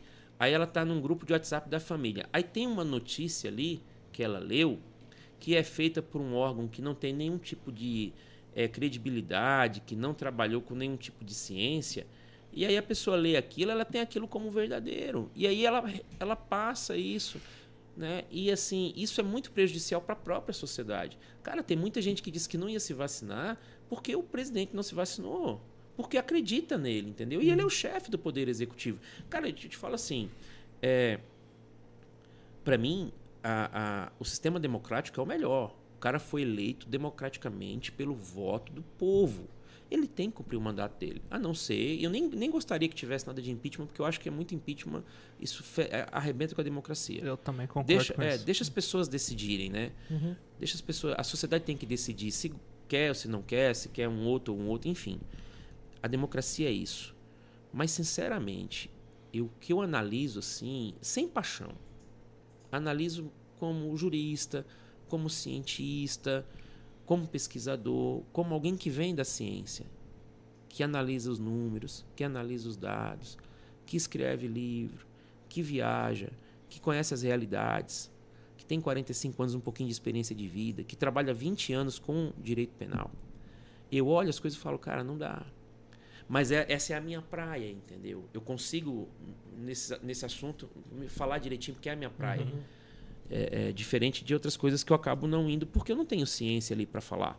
Então eu não vou ficar falando é, de coisas que eu não tenho esse. Posso falar como a opinião, assim, uhum. mas quando a gente vai trabalhar esses critérios mais científicos, a coisa tem que ser séria. Por isso que a gente sabe que a lei penal ela não vai conseguir diminuir a, a criminalidade, nem mesmo a pena. Uma das, uma das funções da pena é a prevenção. E a prevenção ela é geral e especial. A geral é para todo mundo. Todo uhum. mundo sabe que se de repente praticar um crime pode ir para cadeia. E muitos praticam.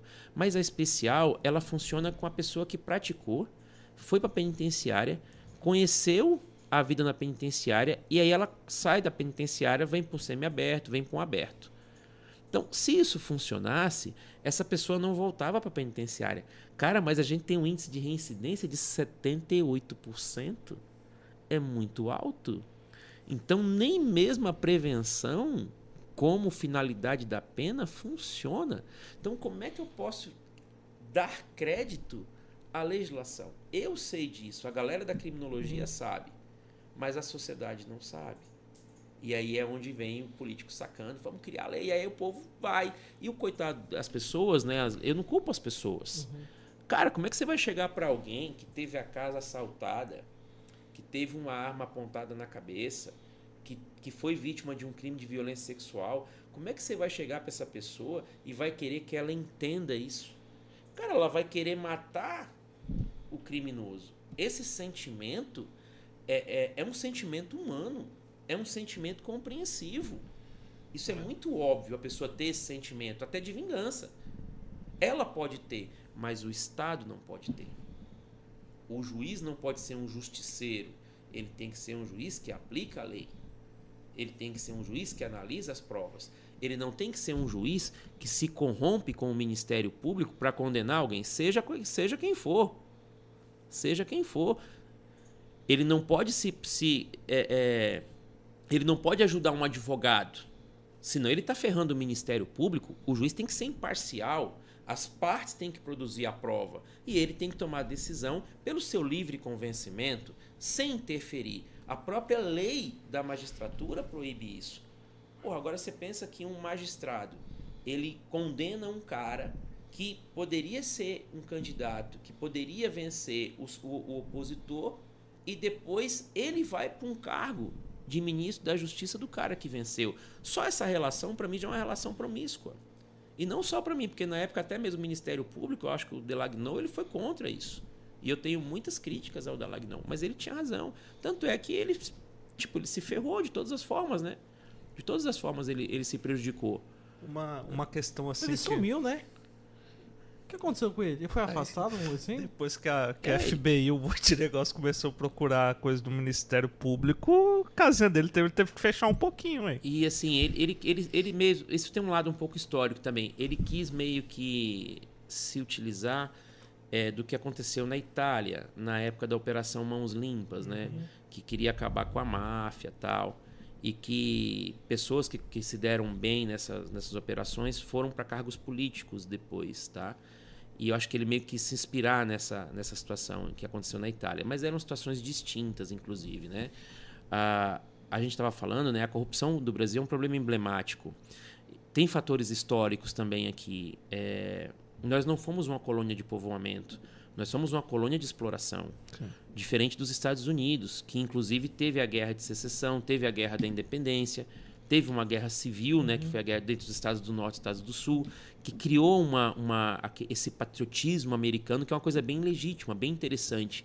Não é essa coisa de querer. O cara acha que é patriota, coloca a camisa da seleção brasileira, que não é da seleção brasileira, é da CBF, que também é uma entidade corrupta, inclusive, né? Muito é corrupta. Contrassenso, né? O cara vai com a, com a, camisa da CBF, velho, contra a corrupção, sendo que a CBF tem uma entidade corrupta. Verdade. Né? É, muito corrupta. Muito corrupta. Então, assim, é muito contrassenso, assim, sem, sem paixão. A gente tá colocando, cara, cara as coisas como elas são. Entender, entender é. assim, que os últimos presidentes da CBF ou tá afastado ou tá, tá preso. Tá é uma. É, e beira-se a, a idiotice, porque assim. É igual. Está tá... junto com, no estado do Rio de Janeiro, tá é, ligado? A CBF fica lá. Não, o estado do Rio de Janeiro. Só... O estado do Rio de Janeiro, precisa pagar não, tá? Só pagar. O estado do Rio de Janeiro é pior. Eu vi, eu vi uma brincadeira, não lembro onde foi, que fala assim: parece que o problema tá na água, né? Tomou água do Rio de Janeiro e virou corrupto. Porque não é possível um estado daquele, cara. Cara. Os dois governadores é a mesma coisa. Ou tá Cara. preso, tá afastado. Cara, é muito louco. Cara, como aí, que velho. pode ser Não, assim? inclusive assim, o próprio, o último, né, o governador, o Fitzel, pô, ele era magistrado federal, né, cara, tudo. Era então- esperança, né, cara? É, então você vê assim que. eu- mas a, a gente, é, dentro desse lado histórico, você falou muito bem, a gente tem uma democracia jovem, né? Mas a gente teve também, assim, por ser colônia de exploração, eram muitos cargos que eram dados, Sim. as capitanias hereditárias, que a gente aprendeu isso lá. Né? E que a gente ainda tem, em alguns estados do Brasil, famílias de séculos que ainda mandam, né? Não. é, é, coronéis, essa coisa tudo, ainda tem bastante isso no Brasil.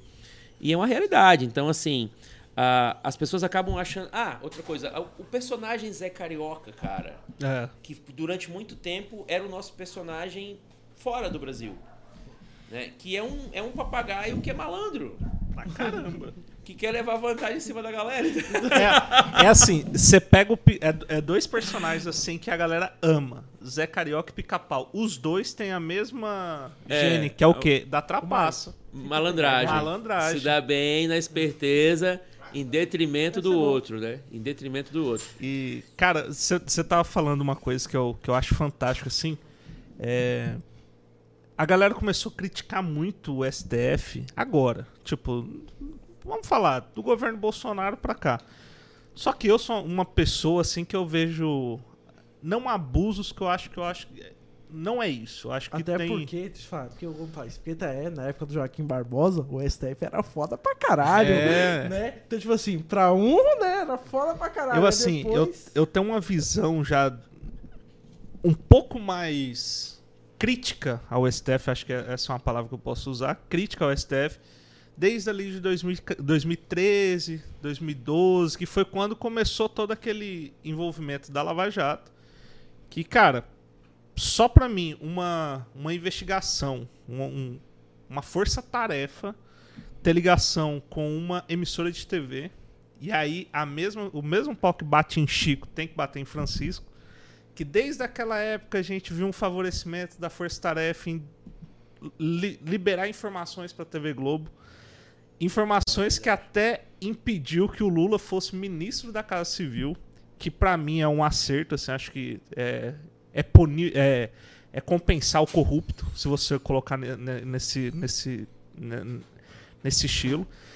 E aí, cara, em 2018, 2019, o STF começa a virar o vilão para boa parte do Brasil que simplesmente via a justiça como de fato ela é de olhos vendados.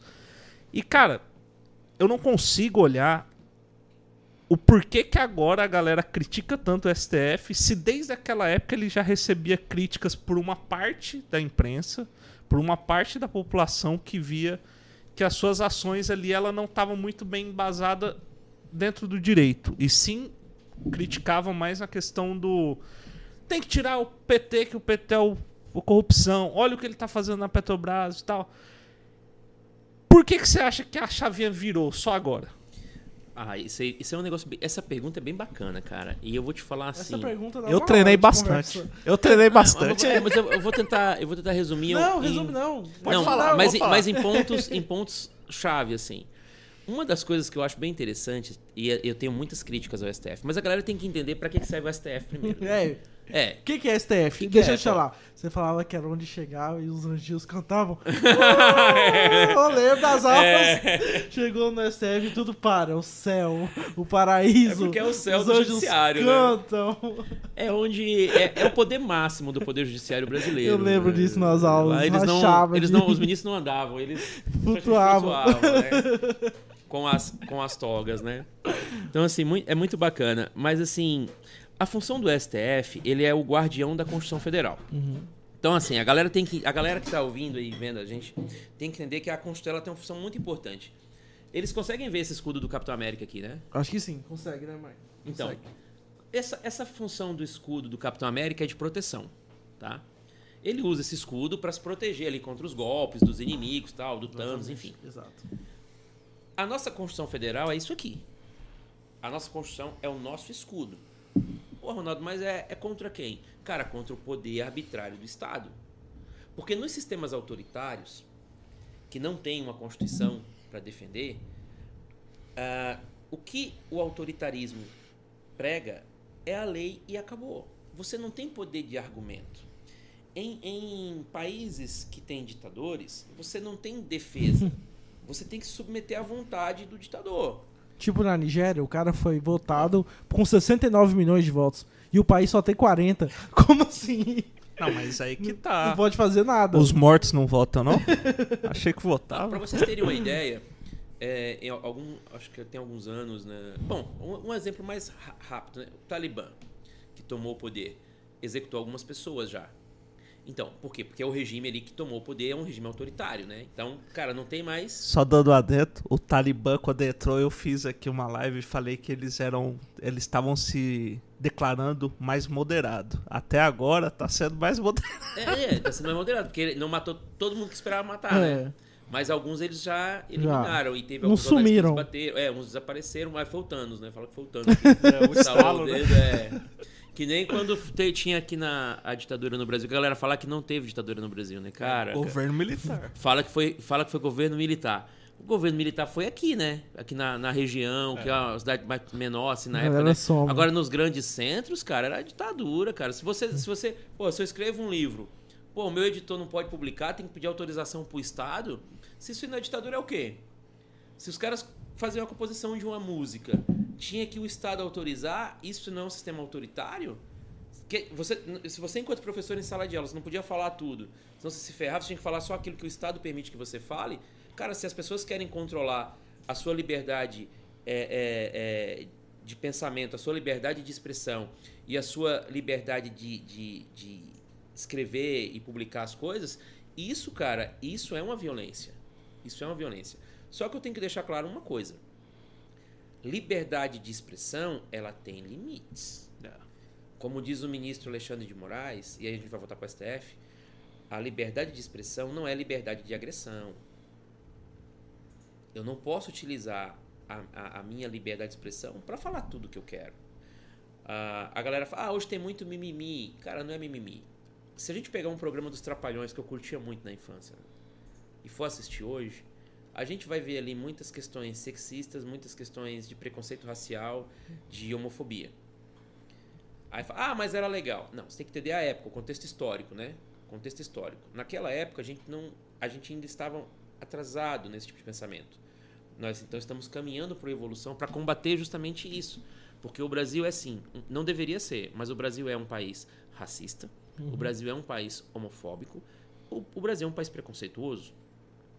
E, e é um país laico pela Constituição Federal, mas que tem uma influência muito grande das religiões. Uhum. Tá? Então, assim, é, não é mimimi quando a pessoa conta uma piada racista e ofende alguém. Aí ele pode dizer que é liberdade de expressão? Não, cara, não é. Liberdade de expressão, quando você causa dor a uma pessoa, isso não é liberdade. Uma piada que, ah, mas isso é humor. O humor pode tudo, não, cara, tem que ter um limite. Porque o humor tem que ser uma coisa legal para todo mundo. A gente conta uma piada que todo mundo ri. Agora, se você conta uma piada e alguém fica se machuca com isso, alguém vai chorar por causa disso, isso não é legal. Não é legal. É porque a gente não se coloca no lugar do outro, né? Então a gente tem que entender isso também. Eu não posso utilizar minha liberdade de expressão para criar uma fake news, porque eu acredito que a Terra é plana. Para com isso. E é isso que está tentando se combater. Agora, é claro que as minhas liberdades têm que ser preservadas desde que elas, obviamente, não é, é, firam o direito das pessoas, né? Bom, é, dentro desse contexto, então, o Supremo Tribunal Federal ele é o guardião da Constituição. A Constituição, então, ela é o escudo do Capitão América, é a nossa proteção contra esse poder do Estado. Se eu não tiver uma Constituição, cara, o Estado passa por cima de mim. Eu, você pode pensar assim, ah, mas tá, vamos lá. Todo bandido, que a galera fala, todo bandido tem direito à defesa. Pô, por que que isso aí? Cara, não é. A, a interpretação tá errada, criatura. Não é todo bandido. É eu e você e toda a sociedade. Porque o dia que você for acusado de alguma coisa, você vai querer se defender. Porque se, se é num regime autoritário ou um regime fascista, a pessoa vai falar para você assim, cara, ele mata esse cara aqui não fica a cara dele. E eles vão te eliminar, como eliminaram um menino uma vez porque estava ouvindo música ocidental num, num, num desses países é, é, do Oriente Médio que não, não, não, não podia ouvir essa música e foi decapitado em praça pública. Teve um pescador também que foi morto na Coreia do Norte porque ele conseguiu chegar a um, um ponto do, do mar que sintonizava a rádio da Coreia do Sul. Então ele começou a receber. Cara, o cara foi morto por causa disso. Regimes autoritários não existe proporção de condutas. Regimes autoritários são os piores regimes porque tiram todas as liberdades. Então a Constituição ela é importante. E aí o Supremo, ele é sim um órgão muito importante porque ele é o guardião da Constituição. Agora vamos lá. Uma coisa é o Supremo, outra coisa são os ministros. Ah, uma crítica que eu fazia já desde a graduação é a forma de, de ingresso dos ministros ao STF. Eu não acho que tinham que ser indicados pelo chefe do Poder Executivo. Isso eu sempre fui contra. Não concordo com, esse, com essa forma de ingresso, tá? É, acho muito promíscuo isso. É, mas que os ministros do STF eles têm uma função importante na sociedade, com certeza. Os ministros eles vão se aposentando, vão saindo, outros vão chegando. E isso vai mudando o entendimento do próprio tribunal sobre os temas.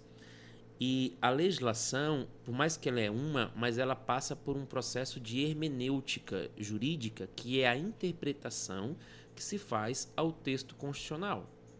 E isso, cada julgador tem uma interpretação.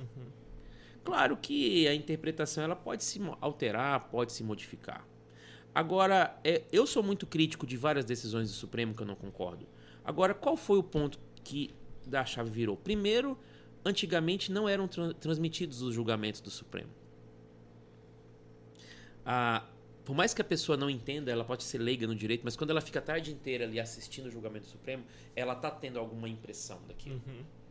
Se ela acompanhar os votos ali de três, quatro ministros, alguma coisa ela vai entender ou vai achar que entendeu. E aí ela vai se achar capacitada a emitir um parecer sobre aquilo. Isso não tinha antes, né? Então, quando os julgamentos do Supremo eram, não tinha essa tecnologia tal, era muito mais restrito ali e era restrito ao- às pessoas da área jurídica. Então a gente pegava lá as decisões, os acórdãos, né? Fazia o estudo, fazia a leitura, mas aqui a gente não assistia muitos julgamentos, a não ser que a gente fosse lá. Agora não. Agora qualquer pessoa tem acesso a esse julgamento. Isso já faz uma diferença. Outro ponto também é a questão da vaidade humana, que eu acho que tem é bem presente, na, infelizmente, em algumas pessoas do Poder Judiciário, em alguns ministros. Porque quando, é, às vezes, você percebe ali um ministro, ele está julgando, parece que ele está querendo jogar para a torcida, sabe? Ele olha para a câmera, ele faz todo um... como se ele estivesse querendo agradar a sociedade. E aí eu acho um erro, cara, porque isso aí é, obviamente, na minha concepção, tá? Porque a função do Supremo Tribunal Federal não é não é agradar a sociedade, não é agradar o povo. E aqui, povo, pô, não fique bravo comigo. É porque a função do Supremo ela é ela tem que ser muito maior. Às vezes as pessoas têm que ser protegidas delas mesmas. Quando eu vejo pessoas, cara, eu vi em protesto a galera segurando um cartaz pedindo menos direitos. Cara, véi, você quer menos direito? Você tá doido? Aí vem a polícia, começa a bater, aí já fala assim, cadê meus direitos, né? Ou então aquele cara lá, aquele, de- aquele deputado Daniel, que era contra o- a audiência de custódia, era contra o habeas corpus, era contra um monte de coisa. Até Usou ser tudo, né? preso. É, até ser preso, né? Então, cara, você não pode ser. Inclusive, ó, você ver que eu não sou garantista de ocasião, tá? Que é uma coisa que a galera é muito. Tem, tem um tal do garantista de ocasião. Não. Pra mim, prisão do Daniel, quando foi feita, totalmente ilegal. Sim. Ilegal. Primeiro, porque os caras fizeram um mandado de prisão em flagrante. Não existe isso, cara. Se é flagrante, não, precisa, não, precisa não existe mandado, cara. É óbvio. Segundo, que o crime que ele praticou não era inafiançável.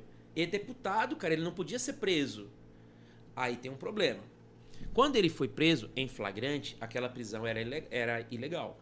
Mas o- o- a Câmara dos Deputados, eles foram analisar isso. Sim. porque Cara, eles, pra- pra eles tiveram a chance de falar, porra, isso aqui tá errado, Sim. cara. Eu vou. re- Ou, ou você retifica ou você ratifica. Eu achava que eles iam retificar, porque tava tudo errado. Uhum. O que, que a Câmara fez? Ratificou? Aí já é diferente, porque a partir do momento que ratifica o vício, o vício está sanado. Então, eles, con- eles concordaram com a prisão daquela forma. E a prisão dele passou a ser legal. Aí ele ganhou o benefício do monitoramento, né? E só dando uma- um, um adendo importante, que nem a Flor de Lis já era investigada, sabia-se que era uma das, das mandantes do crime, ou a mandante do crime, e ela ainda continuou como deputada, e o colegiado ali não fez a, a mesma reunião ou, ou, negócio que o Daniel Silveira fez logo em seguida da decretada prisão dele.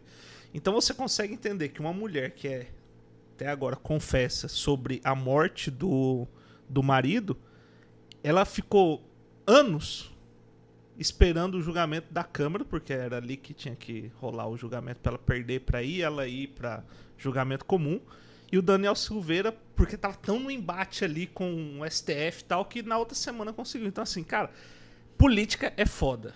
E, ela... É, e assim, e eu não tô falando que, que no caso do Daniel, quando ele gravou o vídeo, ele praticou ali alguns crimes, realmente, né? Uhum. Eu, eu sei lá, cara, eu acho que ele deve ter, sei lá, ele é muito de academia, talvez ele tomou, sei lá o que, que ele, ele tomou. Ele tava muito louco, né? É, porque aquele vídeo dele parece que ele, sei lá, tomou uma bomba, tava... fez um supino com 300 quilos e foi lá gravar o vídeo, né? Falou, ó, oh, quer saber, vou fazer um vídeo agora.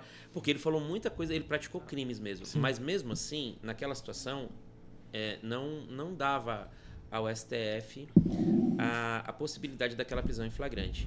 Assim como eu sou um crítico também do próprio inquérito de fake news.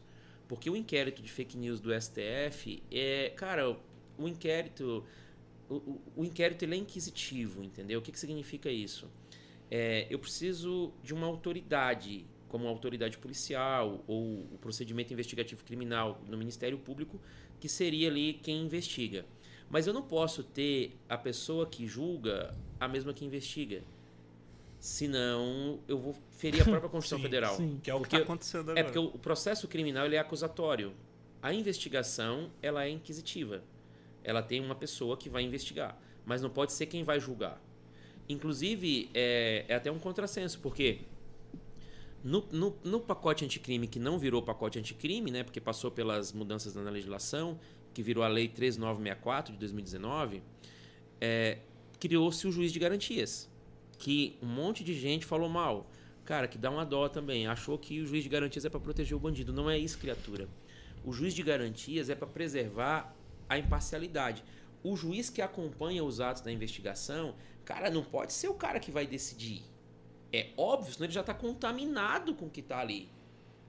Entendeu? Então tem que ter um, um juiz ali para a parte de investigação e depois o outro juiz que vai analisar. Vai chegar tranquilão no processo. Cara, não estou contaminado, vou respeitar as partes, vou analisar o que foi feito. Essa é a ideia. E que, e que acontece em, em outros países, inclusive, né? Isso foi uma conquista. Pena que o Fux, o ministro Fux, que eu também tenho muitas críticas ao Fux, tá? É, ele em matéria penal, porque o Fux ele é um ministro fantástico no processo civil. Tanto é que o Código de Processo Civil 2015 é o Código Fux, uhum. né? Ele é fantástico no processo civil. Mas ele, quando ele vai pro direito penal, ele confunde, e o processo penal, ele confunde muito as coisas. E aí ele acaba fazendo essas, essas questões. É porque ele não tem essa, essa visão mais garantista, né? Quem que era? O, o Marco Aurélio, ele era mais penal? Quem que ele era? era ele é, mais o, penal, Marco Aurélio né? era bem penal e era é. bem garantista também. Tá? É, a gente tem ali alguns ministros que vêm de uma linha mais garantista e outros que não são tão garantistas assim. O nosso amigo Xandão é o quê? Garantista ou. Não, ele não é muito garantista, não. É não, não. Né? não, ele não é nem um pouco garantista. Inclusive, a gente. Eu também não gostei muito da indicação dele quando ele foi para. Apesar que, assim, o, o Alexandre é, de Moraes, cara, quando eu estudava, não existia um gabinete de juiz no Brasil Tá? Não existia um gabinete de juiz no Brasil que não tivesse o livro de direito constitucional dele. Caramba. Naquela época, ele já era o cara. Só que passaram-se os anos, ele ficou mais envolvido com política do que na academia. Então essas eram as críticas que se faziam a ele, né? Mas foi justamente pela ligação dele com a política, ali, o Temer, que ele foi para ministro do, do, Supremo Tribunal Federal. E a partir do momento que ele é ministro, tem que se respeitá-lo como ministro. Assim como a gente tem que respeitar é, é, o próprio Dias Toffoli, que já tinham muitas críticas sobre uhum. a capacidade jurídica dele na época, né? É, a, a, o, o, Nunes, não, que já vinha do, do, do, STJ, mas me parece ali que ainda está muito, como foi indicado por este presidente, parece que está muito querendo agradar ainda, não conseguiu essa, cortar esse cordão umbilical, né? Que, que eles têm que cortar mais cedo ou mais tarde, enfim. Mas a gente tem essa linha de ministros que são mais garantistas e ministros que não são. Mas a própria Carmen Lúcia, por exemplo, quando ela foi presidente do Supremo, a primeira entrevista dela na Globo News eu assisti. E eu fiquei meio horrorizado, porque ela falou assim: ó, chegou a hora do Supremo Tribunal Federal fazer uma gestão voltada para a população. Eu falei: pá, para. O Supremo Tribunal Federal não pode querer agradar as pessoas. Primeiro que você nunca vai conseguir, que aí é o que eu estou respondendo, uhum, você me uhum. perguntou. Uhum. Segundo, porque a função do Supremo não é essa. Vamos tentar entender assim, com uma analogia bem simples, né? Cara, quando, sei lá, quando Pilatos colocou Jesus e colocou Barrabás e pediu pro povo escolher, o povo escolheu Barrabás. Depois nunca mais acertou. Uhum. O povo tem que ser protegido dele mesmo. Se a gente for agradar o povo, a gente não consegue ter uma sociedade. A gente tem que fazer ali, a gente tem que ter as garantias, a gente tem que ter uma sociedade mais justa, adequada, menos violenta. Nós temos que dar condição para as pessoas poderem ter, é, é, é, cara, ter a sua vida digna, que é o que a Constituição fala. Ah, e aí eu entendo a indignidade, a, a, a indignação das pessoas com a Constituição, que é um erro. Porque a Constituição coloca lá que todo mundo tem direito a ter uma dignidade da pessoa humana, ter uma vida digna. Todo mundo tem direito a que o salário mínimo dê para tudo, né? Uhum. É, é, lazer, saúde, educação, toda essa coisa. E não tá. Mas eu pergunto, a culpa é da Constituição? O que, que a coitada fez? Cara, a Constituição tá lá. Pô, o gestor é que tem que fazer aquilo acontecer.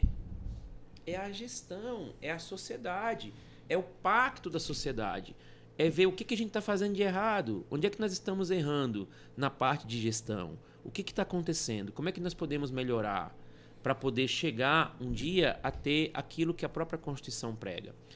Agora, se eu não tiver a Constituição, é muito pior. Então, o Supremo ele tem essa função importante. Agora, é claro que será que é difícil talvez um ministro às vezes não julgar por uma influência de mídia? Vocês lembram que eu acho que pintaram de vermelho o prédio da, da, é, da, a calçada, acho que da ministra Rosa, se eu não me engano. É, teve algumas situações que envolveram ministros. Ah, o Gilmar Mendes, que é muito criticado, mas assim, por exemplo, na Alemanha ele é super respeitado. Que é daqui de Mato Grosso, é, Tesouro. A, a, ele, o ministro Gilmar Mendes na Alemanha, ele é respeitadíssimo o livro de direito constitucional do Gilmar Mendes é uma coisa absurda. E eu digo que ele é um maior constitucionalista, um dos maiores constitucionalistas que a gente tem no Brasil. Só que as pessoas em Portugal também ele é muito respeitado. Pô, ele foi num voo, a galera começou a xingar o cara. Cara, tem que, tem que respeitar, entendeu? É respeito ao ministro, ao, aquilo que ele representa. Você pode não concordar com uma decisão judicial, mas você não pode ir para o enfrentamento. E o que eu fico, fiquei preocupado né, esses últimos dias é porque existiu realmente uma campanha é, contra o Supremo Tribunal Federal. Como se o Supremo Tribunal Federal não tivesse importância nenhuma. E isso, para a democracia, é um risco. Porque as pessoas, elas, infelizmente, às vezes, elas acabam é, só valorizando uma coisa quando perde. Por que, que muitas vezes as pessoas não, não se importam com as liberdades que elas têm? Porque elas têm já nasceram num regime democrático. Ah, os familiares não, não, não desapareceram ao serem interrogados pelo dó, pela, pela, pela polícia. É, eles vivem dentro de um sistema de liberdades. Mas tira isso. Já imaginou as pessoas chegarem numa casa e prender todo mundo e levar e espancar e torturar e bater e não dar o direito à defesa? Quem que ia gostar disso? Mas as pessoas não sabem o que é isso, porque vivem num regime de liberdade. E essas mesmas pessoas, por vezes, querem que isso acabe. Isso é perigoso, porque às vezes o discurso, o poder da oratória, o poder da comunicação, o poder do discurso, ele é muito sedutor. O Hitler era um excelente orador. E o Hitler tinha uma capacidade de gestão fantástica. O Hitler pega uma Alemanha quebrada, arrasada na Primeira Guerra e transforma numa superpotência. Tudo que o alemão fez era muito melhor do que dos aliados. Hum. Os equipamentos, as roupas, os aparatos de guerra. O cara quase conquistou o mundo. As pessoas quase. não entendem isso. O erro dele é um erro crasso. Foi, ele tinha um pacto de não agressão com Stalin, né? E depois ele foi tentar invadir a, a Rússia, Rússia, justamente no inverno russo. Aí, não tem comida. Os, é, os russos defendendo seu território, tacou fogo na plantação para os ah. alemães morrer de fome. Claro, os caras são. Não tem como. E, Napoleão também se ferrou por causa disso. É. E os Estados Unidos, depois que entrou também, né? E, e, e, enfim. Mas a, esses regimes autoritários, esses discursos bonitos, não, olha, eu sou a tábua de salvação, cara, não existe isso. De boa intenção, o inferno está cheio. O que a gente tem que ter é um sistema muito, muito, a gente tem que ter um sistema robusto. Uhum. Nós precisamos de boas pessoas em bons cargos. É, nós precisamos de educação forte. E nós precisamos trabalhar nas nossas crianças, para as futuras gerações, essa questão da corrupção. A gente tem que entender que nós precisamos de uma sociedade melhor e para isso nós precisamos mudar.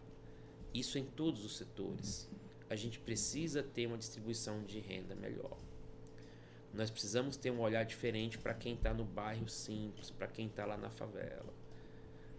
A gente tem que tentar é, entender que o lado social é muito importante para as pessoas. Quem tem às vezes não se importa muito com isso, mas não, tá errado.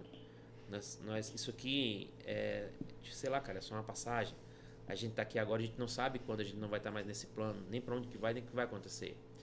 Então eu fico imaginando por que, que algumas pessoas colocam o dinheiro acima de tudo, né?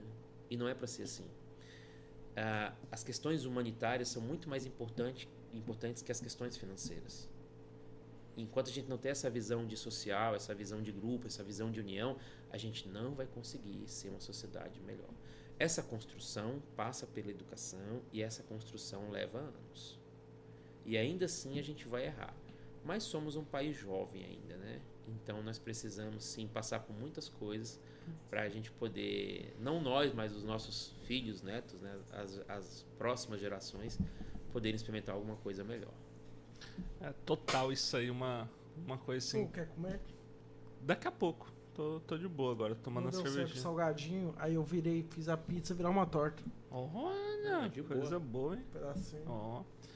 Uma coisa assim que eu converso muito com meu tio, você deve conhecer meu tio, Valcides Arantes. Uma das pessoas mais ah, incríveis cara. e que critica muito. Foi meu aluno, inclusive. Há muito tempo. Há muito tempo essa questão da de como que o o direito ele chegou uma época que ele virou político assim, principalmente contra o, é. os escândalos da Lava Jato, tal, tudo aquilo. E uma frase que esses dias a gente estava falando, a gente vai chegar num, num momento na história que a gente vai analisar e vai falar, cara, por que, que o Brasil parou de crescer? Economicamente, financeiramente, tudo isso. E a gente vai colocar, querendo ou não, as empresas que foram julgadas pelo Lava Jato, Andrade Gutierrez, OAS, Odebrecht, todas as empresas que eram gigantescas, por estar envolvida de algum modo com corrupção na Petrobras e outras, outras empresas do, do, do governo, elas tiveram assim que dar tudo que tinha, muito desses contratos legais, não tinha envolvimento com corrupção, nada. E teve que devolver esse dinheiro. Olhando para naquela época, pô, do caralho recuperar dinheiro. Foi mais de um bilhão, até hoje é o maior. Que o Ministério Público Federal na época queria administrar. Queria inclusive. administrar. E que então... o, o Marco Aurélio, acho que. Não, o Faquin não deixou. E aí, tanto que foi aí que entrou a parada do FBI que começou a falar: opa, tá tendo muita informação, tá tendo um controle que o FBI também queria fazer com que o Dallagnol ele fosse, tipo, o gestor de todo aquele investimento, porque pros Estados Unidos era bom. E aí a gente começa a ver que o enfraquecimento dessas empresas, é, financeiramente, tudo. E agora tá começando a vir uma outra leva, que é o quê? Os donos dessas empreiteiras, um já da, da Andrade, Gutierrez, da Andrade Gutierrez, que assinou uma carta a punho falando que não tinha nenhum envolvimento com corrupção, que é, foi coagido. Acontece muito isso no, no, no direito de, de coagir o, o réu ali, o preso, o detento, para construir provas ou narrativas para incriminar tal pessoa.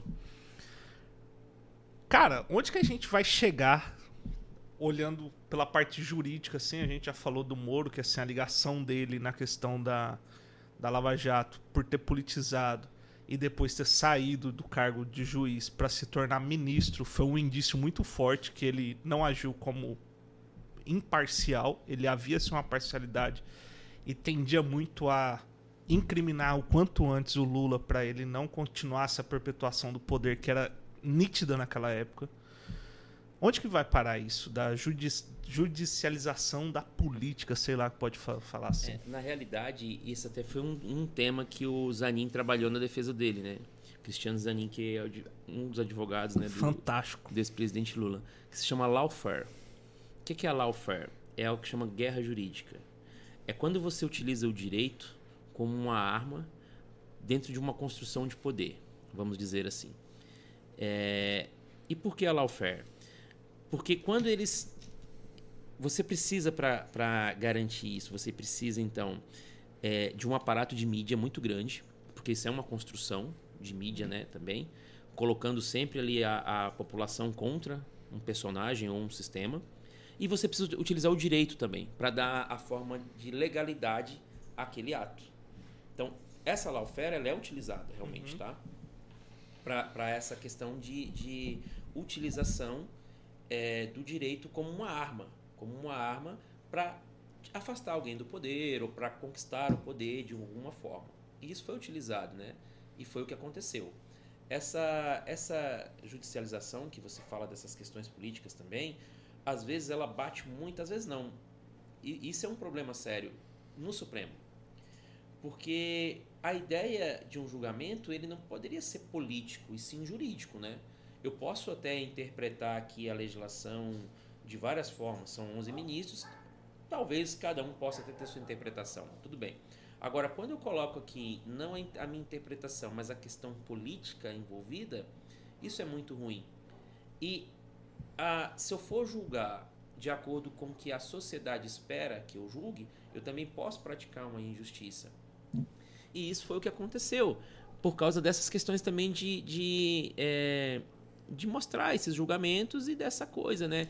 Ah, agora eu quero ser então o paladino da justiça. Cara, eu lembro do Barroso, ele quando estava julgando esses processos, ele falava assim, ele, ele, ele utilizava algumas expressões, ele fala muito bem, né, inclusive, ele utilizava umas expressões assim que ele estava praticamente jogando para a sociedade, sabe, jogando para a torcida mesmo, como se ele fosse o paladino da justiça, como se ele tivesse acima do bem e do mal. Até faço aqui um parênteses, tal do cidadão de bem, né?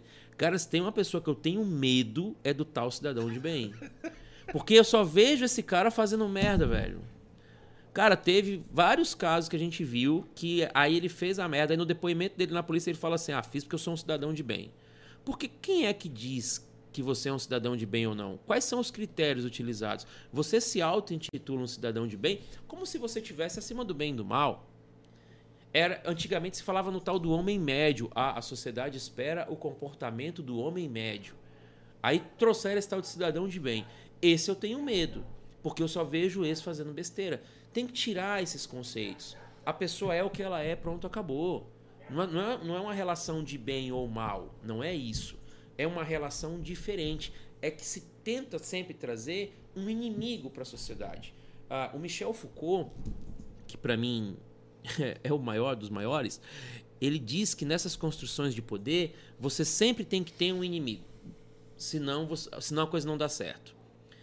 É, sucesso do Vingadores. O primeiro Vingadores não foi legal, porque, porque o Loki era muito fraquinho, né? Até o Hulk deu um, um ataque nele. Uhum. O Thanos não. Já foi diferente, né? Aquele vilão que, cara, se você não tem um inimigo e esse inimigo é, é, é na mesma altura, você não consegue ter a relação de poder por exemplo, a construção da, da própria Igreja Católica na Idade Média, né? Não é nada contra nenhuma religião, mas a, a, o próprio Papa João Paulo II pediu perdão pelas atrocidades que a Igreja Católica fez na Idade Média, porque a Igreja Católica, na Idade Média, queimou milhares de mulheres acusadas de bruxaria. Uhum. E por que isso? É, segundo o, o Zaffaroni, ele, ele afirma que é, para a igreja poder manter o seu poder, precisa do inimigo. O inimigo é o demônio. Tá, quantos demônios que a gente vê por aí? Oh, dá licença aqui, demônio. Não tá aqui, cara, não tem isso. Aí eles precisavam então mostrar o demônio pra galera, só que não tem o demônio. Então a igreja precisava de quem? Do representante do demônio. E eles foram primeiro os hereges, né? E depois quem? As mulheres. Porque as mulheres, segundo a igreja, teriam mais facilidade para ter um pacto com o inimigo, uhum. que é uhum. Satã. E aí, por causa disso, então, teria essa facilidade de serem bruxas. E aí vinha a questão da delação premiada. Porque os inquisidores da época, né? Os caras tinham até um, um manualzinho que tem na internet para galera que quiser pesquisar depois no Google, que se chama é, Malius Maleficarum, Martelo das Feiticeiras, que era um guia que ensinava a identificar uma bruxa, torturar a bruxa, na tortura obter a confissão que ela era bruxa, e é claro que a mulher ia dizer que era, porque quem é que vai ficar apanhando ali não vai dizer, né? E aí ela era queimada para espiar os seus pecados. Só que antes dela ser queimada, ela tinha que indicar quem era outra bruxa, porque o inquisidor ganhava produtividade. Uhum. Quanto mais bruxas ele matava, mais dinheiro ele ganhava. Então a igreja queimou milhares de mulheres, trazendo para a sociedade o quê? Que a bruxa é um inimigo. Isso é relação de poder na visão de Michel Foucault. A gente sempre tem que ter um inimigo. Uma coisa, por exemplo, que o nosso presidente sempre fala: ah, o fantasma do socialismo, o fantasma do comunismo. Jesus Cristo, quantos comunistas você viu hoje de manhã? Quando que o Brasil teve socialismo, cara? Sabe? Tem gente que fala do comunismo não sabe nem o que é. Não sabe nem o que é, nunca leu uma obra sobre o assunto, não sabe o que é, mas está com medo do comunista. Eu tenho medo da conta de energia elétrica, que está cada vez pior. Eu tenho medo do, do posto de combustível, tô com medo de abastecer meu carro, tô com medo da, do preço da carne. Mas os caras têm medo do comunista. Pô, cadê esse comunista? É que nem a galera tem, tem medo da galera dos direitos humanos. Ah, quero pegar o povo dos direitos humanos. Meu Deus, direito humano não é uma, não é uma turminha, não é uma galera. Os direitos humanos é uma conotação de direitos internacionais que aconteceu pós Segunda Guerra, depois que o Hitler fez a merda toda na Europa, que devastou tudo. Mas isso é o quê? Isso é conhecimento, isso é história, isso é leitura. Isso aí são 20 anos estudando, lendo, pesquisando, sabe? Não é lendo o textinho do Facebook do Olavo de Carvalho, que é um cara que eu tenho todas as críticas do mundo, porque o cara não sentou numa faculdade, o cara não tem curso superior. Ele se auto-intitula filósofo, nunca fez filosofia na vida. Pega o livro do cara, é, uma é nojento o vocabulário que o cara utiliza, palavrão, uma coisa, umas ideias sem conotação. É como se você fosse, sei lá, num curandeiro para, sei lá, curar uma doença que você tem, porque você acredita que ele tem a, a, a, a, a cura para você. Só que ele é um curandeiro, fera. Ele não fez medicina. Ele não tem a ciência médica. Você vai no médico, você vai no curandeiro, criatura. Aí você vai, você vai conversar com um filósofo de verdade, o cara que estudou filosofia, que leu as obras filosóficas, que entende esse contexto, ou você vai numa pessoa que se auto-intitula alguma coisa. Ah, eu sou isso, eu sou aquilo. É como se eu falasse assim: a partir de hoje eu sou médico sem ter feito um curso superior de medicina. Ele pode escrever? Claro que pode escrever, é a liberdade. Agora, você dá credibilidade a isso ou não é problema seu. Eu estou falando eu, Ronaldo, porque eu sim, eu tenho a minha, a minha ciência, eu tenho o meu mestrado, eu tenho as minhas, as minhas pesquisas, eu tenho as minhas obras, eu, eu sei o que é uma obra científica. Ele não sabe. Essa é a diferença. Entendem? Agora, quem quer dar credibilidade pode dar. O problema é que você dando credibilidade para quem não tem a ciência, você traz um monte de desinformação. Você traz ministro da, da educação que não sabe escrever, como era o caso do Ventribe. Ele não sabe escrever aquele cara. Cara é péssimo em tudo.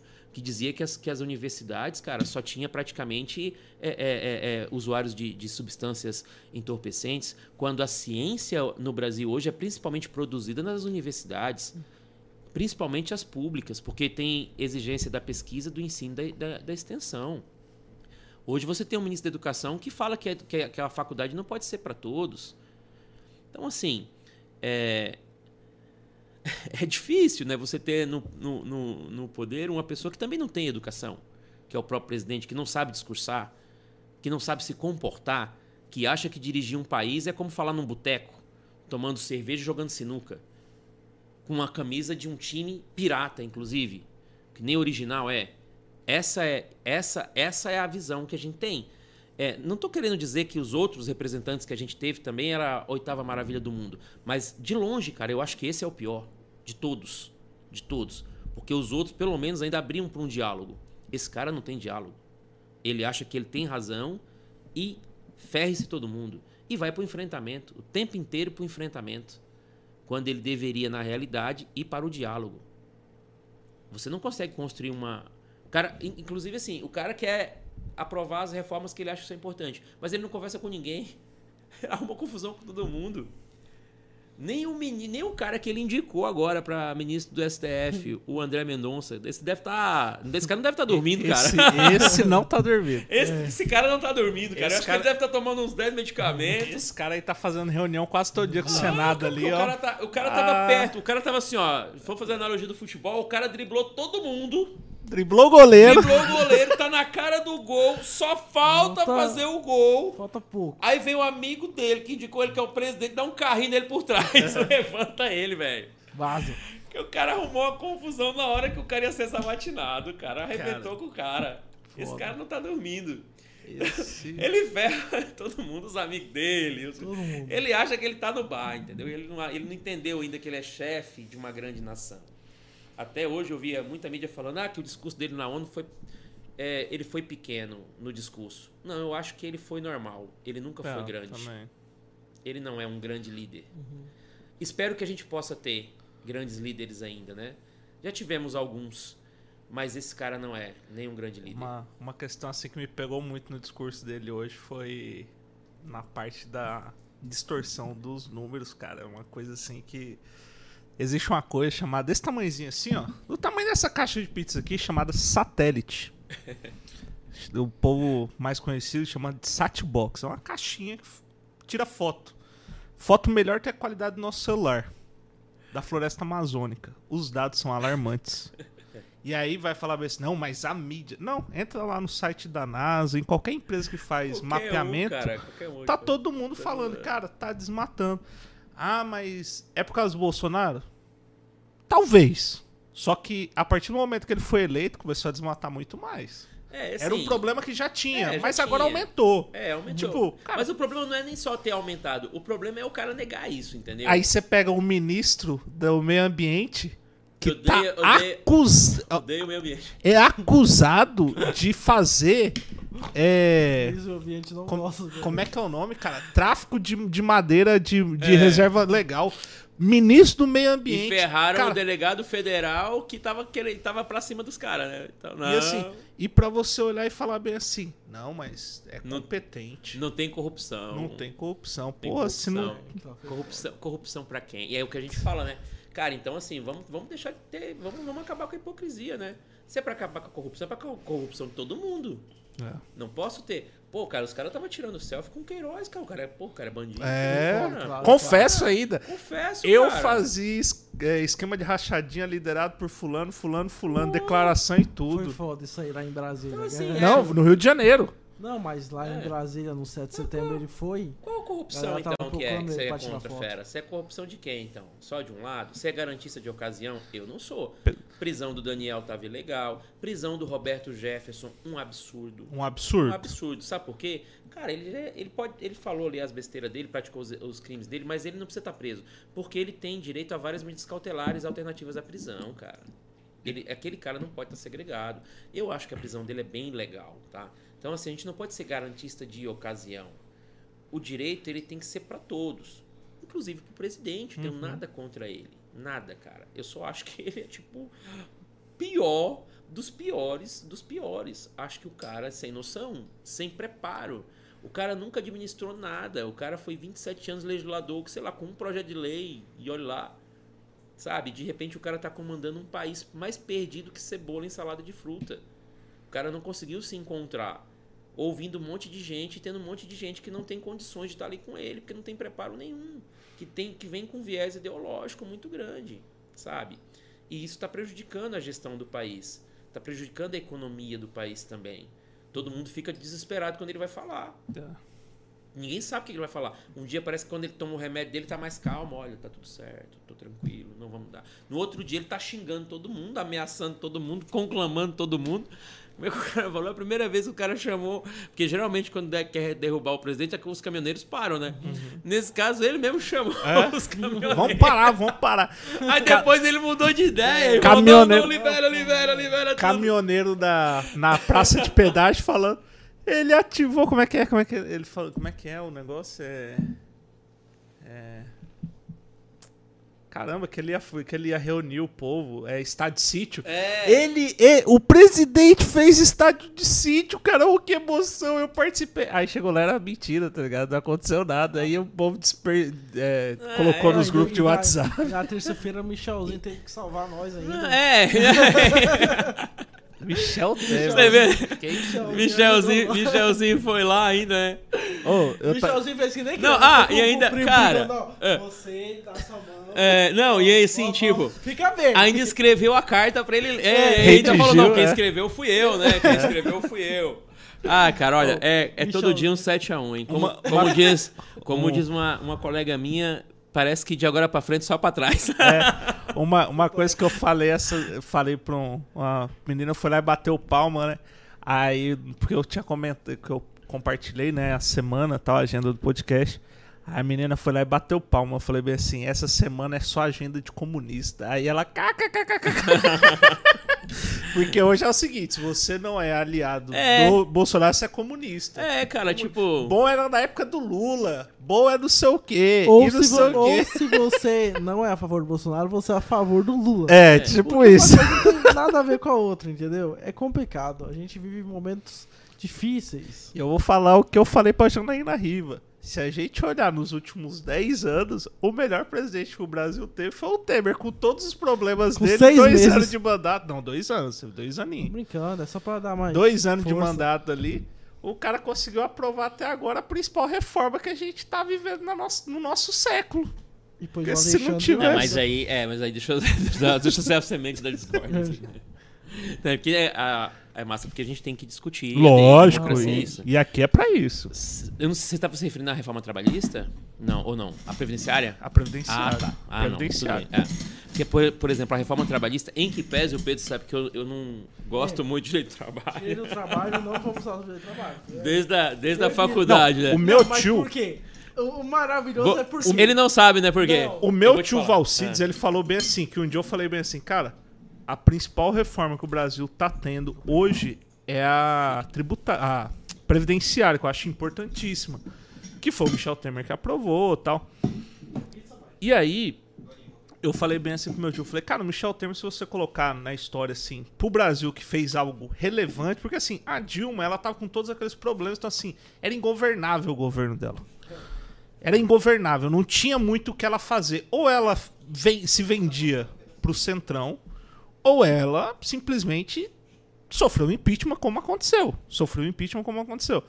E eu falei bem assim, cara, pra democracia do Brasil, o Temer, naquele momento, ele foi importante. Tudo bem que ele foi um dos articuladores do, do impeachment. Vamos deixar claro isso aí também, porque o Cunha ali é do mesmo partido. Você tá do Michelzinho. Lógico. E aí eu falei uma coisa assim, falei bem assim, cara, se a gente colocar nos últimos 10 anos, talvez o presidente que fez algo relevante para as próximas gerações é o Temer. Então assim, foi importantíssimo nisso. Hum, Na entendi. questão do trabalhista, ele ferrou muita gente. E aí é o, aí é o discurso que meu tio fala bem Ele assim, ferrou o país, né? pô, ele ferrou o país porque disso, disso, disso. Eu falei, tio, eu concordo com isso. Só que assim, é aquele negócio. A mão.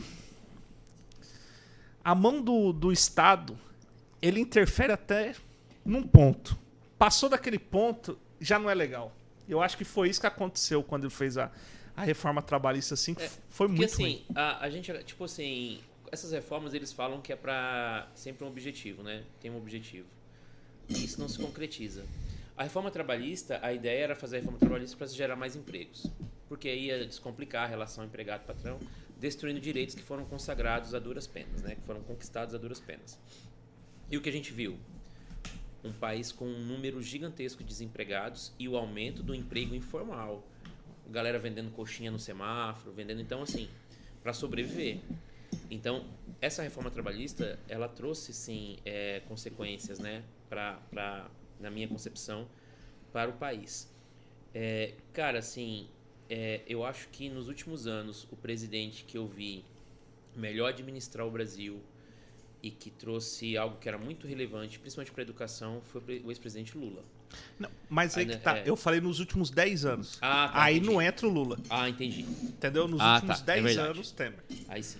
é. Porque assim, quando o Lula. sai, porque é Que a Dilma foi muito que é 2012, ruim também, né? 2010, quando o Lula É verdade. sai. Então, assim, nessa tá última década, Ah, tá. Desse jeito, tá? nessa última década, o. Cara, eu admiro a Dilma na, na seguinte questão da assim. Ela falou: eu não vou desfazer se- os meus é. ideais. Ela não se vendeu, né, cara? E não é isso. E tanto que naquele. Cara, é. É incrível como que um presidente na. Em 2013, qualquer presidente que tivesse no poder em 2013, ele não tinha saído candidato em 2014. Ela foi lá, ainda saiu, ganhou, foi apertada ali. E ainda Sérgio K fazendo camisa culpa não é minha, eu votei no Aécio. Que até hoje é o maior arrependimento do Sérgio K. Eu acredito que sim. E aí. Cara, então você olha assim, você fala bem assim, cara, aí. Aí eu não sei se era melhor o AS ter ganhado naquela época, ou se foi bom que aconteceu tudo depois. Só que eu não sou. O arrependimento eu botava esse, hein? Eu não sou daqueles caras que falam bem assim. É. O presidente não tá bom, daqui a pouco a gente tira. Vamos colocar esse aí, Não, daqui a isso pouco não, a gente isso aí foi a tira. democracia. Ao meu ver, isso aí não é a mãe, casa da mãe de Joana. Tem que respeitar as leis. Isso aí eu também Não, sou ué. contra. Nós já temos assim, a gente tem uma democracia é, com pouco tempo, com dois processos de, impeachment já, né? Por isso que eu sou contra um terceiro, sabe? E, e os dois políticos. É. E os dois políticos. Não dois foi porque. políticos. Ah, o Collor recebeu uma elba ali. É, ah, é. Legal pra caramba. É. Ah, a Dilma fez o peculato. Peculato não, é. Pedalada é, as pedaladas fiscais por conta dos precatórios. Que era uma que o Guedes queria fazer agora. E você vê como que a economia, como a política no Brasil ela não gira, ela capota. O Guedes queria sanção do Senado para fazer precatórios dos bancos. Dos bancos não, do das pessoas que tinham movido ações contra o Estado. A da Dilma foi contra os bancos e os bancos ficou muito puto. Então, cara, é, é um- o Brasil ele ele se reinventa e inventa nos problemas assim de uma forma absurda. Não dá pra, pra, pra entender muito o que acontece nesse país, não. Agora, na parte da educação, o Lula foi muito fera na questão Foi. social. O, o Fernando Henrique, ele começou os programas sociais. O Fernando Henrique foi um, foi um presidente, para época, que conseguiu muita coisa legal. A estabilidade da moeda. E começou ali as questões sociais. Aí o Lula, ele conseguiu, sim, né, fazer um projeto bem bacana para as universidades públicas também, né? Abriu muito fiéis. Cara, muita gente conseguiu estudar graças aos incentivos, É. né? Isso é muito importante. E até mesmo os programas, né? Minha Casa Minha Vida, do, do, do- PT. Esses programas sociais, que eu acho, que, eu acho que são importantes para a sociedade, ainda mais uma sociedade que nem a nossa, que precisa é, ter um amparo para essas pessoas. Muita gente critica, né? Acha que não. É claro que a gente tem que essas coisas são a médio e longo, longo prazo. Porque a ideia não é sustentar uma pessoa com bolsa a vida inteira. Mas se você dá naquele momento uma, uma chance dela poder ter uma casinha, pagando uma, mensali- uma, uma parcela baixinha. A casinha está mobiliadinha, ela tem ali um veículo e tal. E aí a- os filhos, quando forem para a universidade, vão ter opção de ter ali um fiéis ou entrar numa pública. Isso transforma a sociedade a médio e longo prazo. Por isso que a educação é tão importante, mas ela está vinculada a essa estrutura que a gente falou antes, né? Que se não tem, como é que vai fazer? Se não tem onde morar, como é que vai estudar? né? Não tem um celular, não tem internet, como é que vai assistir uma aula virtual? Não tinha, não tem saneamento básico, como é que vai lavar a mão o tempo inteiro nos, nos, nos lugares, né? Pô, nós tivemos é, é, mais de meio milhão de mortes por Covid-19 no Brasil. É uma coisa absurda isso. Absurda. E a coisa podia ter sido evitada. Então, assim, pelo menos eu- é, a, vacinação poderia ter começado em dezembro já. Então a gente foi muito, sei lá, cara, a gente errou muito, assim, né? As nossas políticas. E acho que é por causa dessa questão da gestão. É, de repente eu não queria nem que a galera ficasse com raiva, não, porque a gente ouve todo mundo. Eu já ouvi pessoas aqui que sentaram nesse programa e que defendem o presidente. E acho que se ele acredita nisso, tem que defender mesmo. Democracia é isso. Mas eu posso ter direito ao meu pensamento, né? Ao meu pensamento é que, que, de- que é diferente, né? Eu não acho que ele é um cara preparado pro, pro cargo que ele ocupa. Não acho mesmo. Acho que ele é incompetente, acho que ele é sem noção muitas vezes. Não deveria estar lá. Deveria ter pessoas preparadas. O, o, o Brasil merece é, pessoas que, que tenham um preparo melhor de gestão. Você quer ser um gestor, cara, assim, do país? Pô, então faz o seguinte: vai ser, vai ser prefeito do Rio de Janeiro. Porra. Pô, o cara lá, vai ser prefeito lá primeiro, cara, pra você aprender como é que administra uma prefeitura. Aí depois você vai ser presidente do Brasil. O cara foi 27 anos lá e o cara vai lá ser presidente do Brasil. Aí tá aí, tudo que tá acontecendo. Aí vai ter aqueles que vai falar bem assim, mas o Lula não, não foi prefeito também. Aí eu falo, amigo, o Lula foi presidente do maior sindicato que esse país já teve. Deputado federal mais bem votado da história. Um dos caras que fez, junto com milhares de, de brasileiros, inclusive o Dante aqui, a Constituição Brasileira. Diretas Jazz. Tanto é que, assim, é, se for com, eu acho que o Bolsonaro tem medo do Lula. Porque eu... ele sabe que ele sabe que se ele for para um debate, por exemplo, com o Lula, ele não tem condições mínimas de vencer. Uhum. A não ser que ele faça o que eles fazem geralmente, que é ir para o enfrentamento, né? Ah, hoje a gente teve um exemplo na CPI.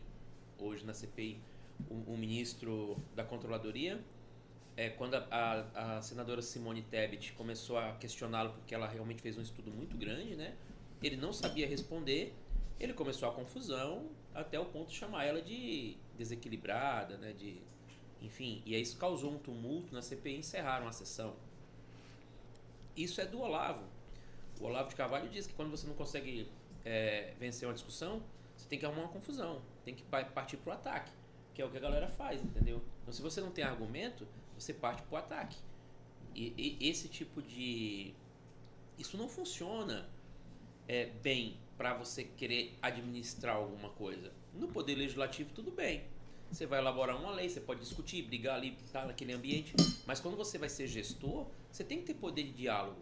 E você não pode ter. E assim. E aí tem os perfis de liderança também. E aqui é o perfil do cara. Não vou criticar o cara porque ele é meio autoritário.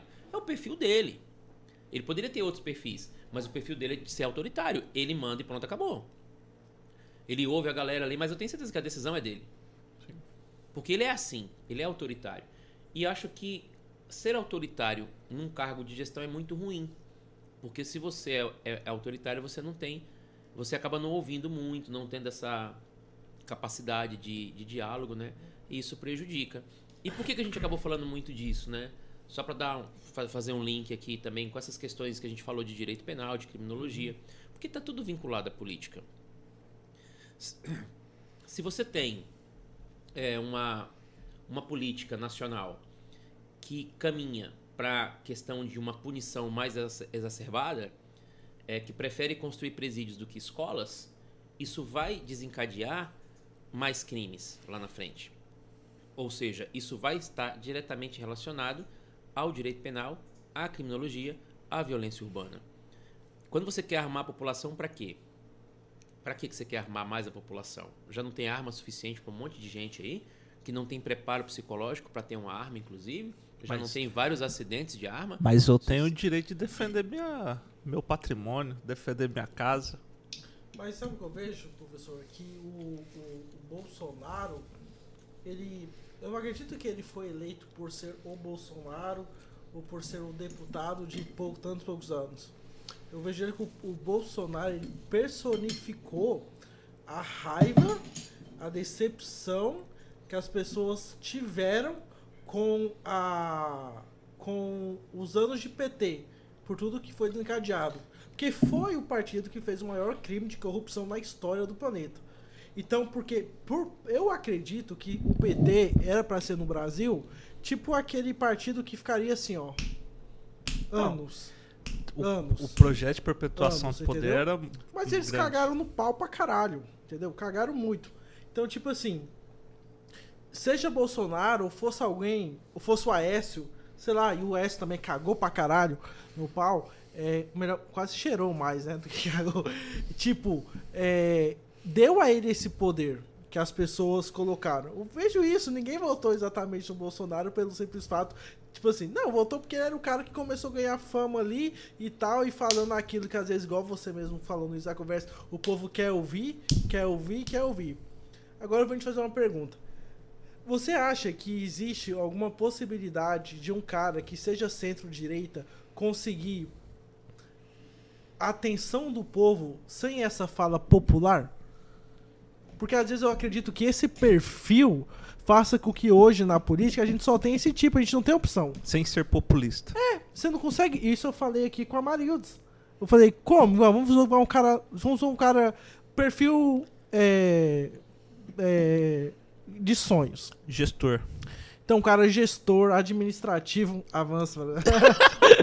cara que vai tal, tal. O cara chega lá com uma voz mais mansa, mais tranquila e tal. Parece que o cara não consegue ganhar a força do povo, assim, entendeu? Isso é complicado. Então, tipo assim, eu acho que a, a, isso acontece. Isso. Peraí, deixa eu falar as palavras certas esse tipo de perfil se torna uma ferramenta para que o cara consiga tal objetivo, seja na política ou em outro lugar, entendeu? Mas não que seja um erro dele. Também é, mas também é uma das pessoas. Porque, tipo, quantas vezes eu vi na, no, na eleição passada as pessoas falam do João Amoedo. Pô, ele, ele fala até manso. Caralho. Mas às vezes ele tem um puta projeto pro Brasil, entendeu? Então eu vejo que isso é uma barreira que existe hoje no sentimento do brasileiro. Não, isso aí é um negócio bem interessante, essa, essa colocação sua. Porque a gente parece que o político, para ele, ele, ele conseguir se dar bem no Brasil, o currículo dele não interessa. Interessa se ele dá o tapinha nas costas das pessoas, né? Então eu também acho que tem uma parcela de culpa da própria sociedade, né? Concordo também que uma parcela das, da, das pessoas votaram no Bolsonaro por causa da decepção que tiveram em algumas questões com o PT, né? Não sei disso. E reconheço também que o PT, se você pensar assim, que o PT se quebrou, né? Se arrebentou, mas em nenhum momento também interferiu na polícia, não interferiu no Ministério Isso Público. Isso foi né? uma coisa que até hoje eu paro para pensar. É porque assim, Falei, porra, porra será que a Dilma tá vendo que é. tá fudendo não. tudo? É. Né, poderia e ter. Aí, e aí é um mérito gigantesco do a Dilma. Não é nem a é, questão de, não, tipo, sim. do, do PT, é. do negócio ela... assim. Eu acho que a Dilma, na hora que ela falou bem assim, não, tá com problema, tem algum problema, investiga. É. E tanto que assim, ela foi impeachmentada. E, cara, não tem nenhum processo, nada contra ela. Não tem. Inclusive, a coisa, tão, a coisa foi tão pra tirar ela do poder, e que eu acho também por ela ser mulher, dentro também. de uma sociedade machista, uhum. acho que isso influenciou também. Se fosse é, naquela situação dela, um homem, não sei se teria sido daquela forma como foi. Porque a coisa é tão, é tão ridícula que ela foi impeachmentada por ter praticado, então, um crime de responsabilidade. Esse crime, ele tem uma pena. Cara, eles não deram a pena para ela. Que era, era ela, ela não poderia concorrer a cargos públicos durante oito anos. Então, assim, ficou tão claro que... Pô, então se condenou, cara, então dá a pena. Então não condenasse mas tipo condenou para tirar do poder, mas falou: "Ah, vamos, no... mas você pode concorrer a outra a qualquer coisa quando você quiser". Ali mostrou é, o, o real objetivo que era porque tipo o Collor ficou, não foi? Sim, Oito porque anos. é a pena. É a pena, cara, é a pena. É como se você fosse condenado por um crime mas você não recebe a pena. Não existe o isso. O Ronaldo comete o crime e recebe a pena. Você comete o mesmo crime e não, não recebe a não pena. Não recebe a pena. Fala assim, não, você só não vai vir aqui. Tchau. Fica ali fora. Mas você pode fazer o que você quiser. Não tem lógica isso. É porque o Brasil, cara, ele não é para amadores, entendeu? Cara, a coisa é muito séria. Mas, assim, é... essas questões políticas são legais a gente discutir, né? E as pessoas têm que entender que no sistema democrático a gente tem o debate das ideias. Eu, particularmente, tenho muitos amigos, amigas, pessoas que eu gosto muito, que são bolsonaristas, tenho amigos e amigas que são lulistas, tenho amigos e amigas que são Ciro Gomes, tenho amigos que são Cabo da Ciolo, cara, que eu acho até que era um cara bacana, porque ele dizia que ele era amigo de Jesus, né? E eu acho que o Brasil é só um milagre, então poderia ser um cara é. que podia. Que, né, que eu acho que só. Ah, uma vez eu me lembrei agora que um aluno chegou para mim na, na sala e falou assim: professor, mas fica tranquilo que Jesus está voltando. Eu falei assim: olha, eu acho que não, hein? Que, cara, eu acho que Jesus olha assim hoje e fala, o quê? Mas não vou mexer naquela época, que era mais tranquilo. Eu fui, já fizeram tudo que fizeram, imagina se eu voltar hoje. Com esse. Não é mais de jeito nenhum. Melhor ficar aqui, de boa, no céu, tranquilinho. Porque a coisa tá complicada realmente. Mas eu, eu, não, eu não tiro assim. Eu sei que, a nossa, que o nosso povo é um povo sofrido. Sei que a nossa população ela é muito guerreira. Cara, o brasileiro, ele é show de bola. O brasileiro, ele é animado. O brasileiro, ele é criativo. Com tudo fudido, né? Cara, o cara tá. Cara, a gente tá rindo. Tá acontecendo, tipo, o fim do mundo e os memes tá rolando ali, ó. Que a galera tá fazendo. Cara, o brasileiro é muito criativo. O brasileiro é um povo feliz. O brasileiro é um povo esforçado, sabe? Eu, a minha crítica é porque eu acho que a gente dá muito pro Estado e ainda recebe muito pouco. Uhum.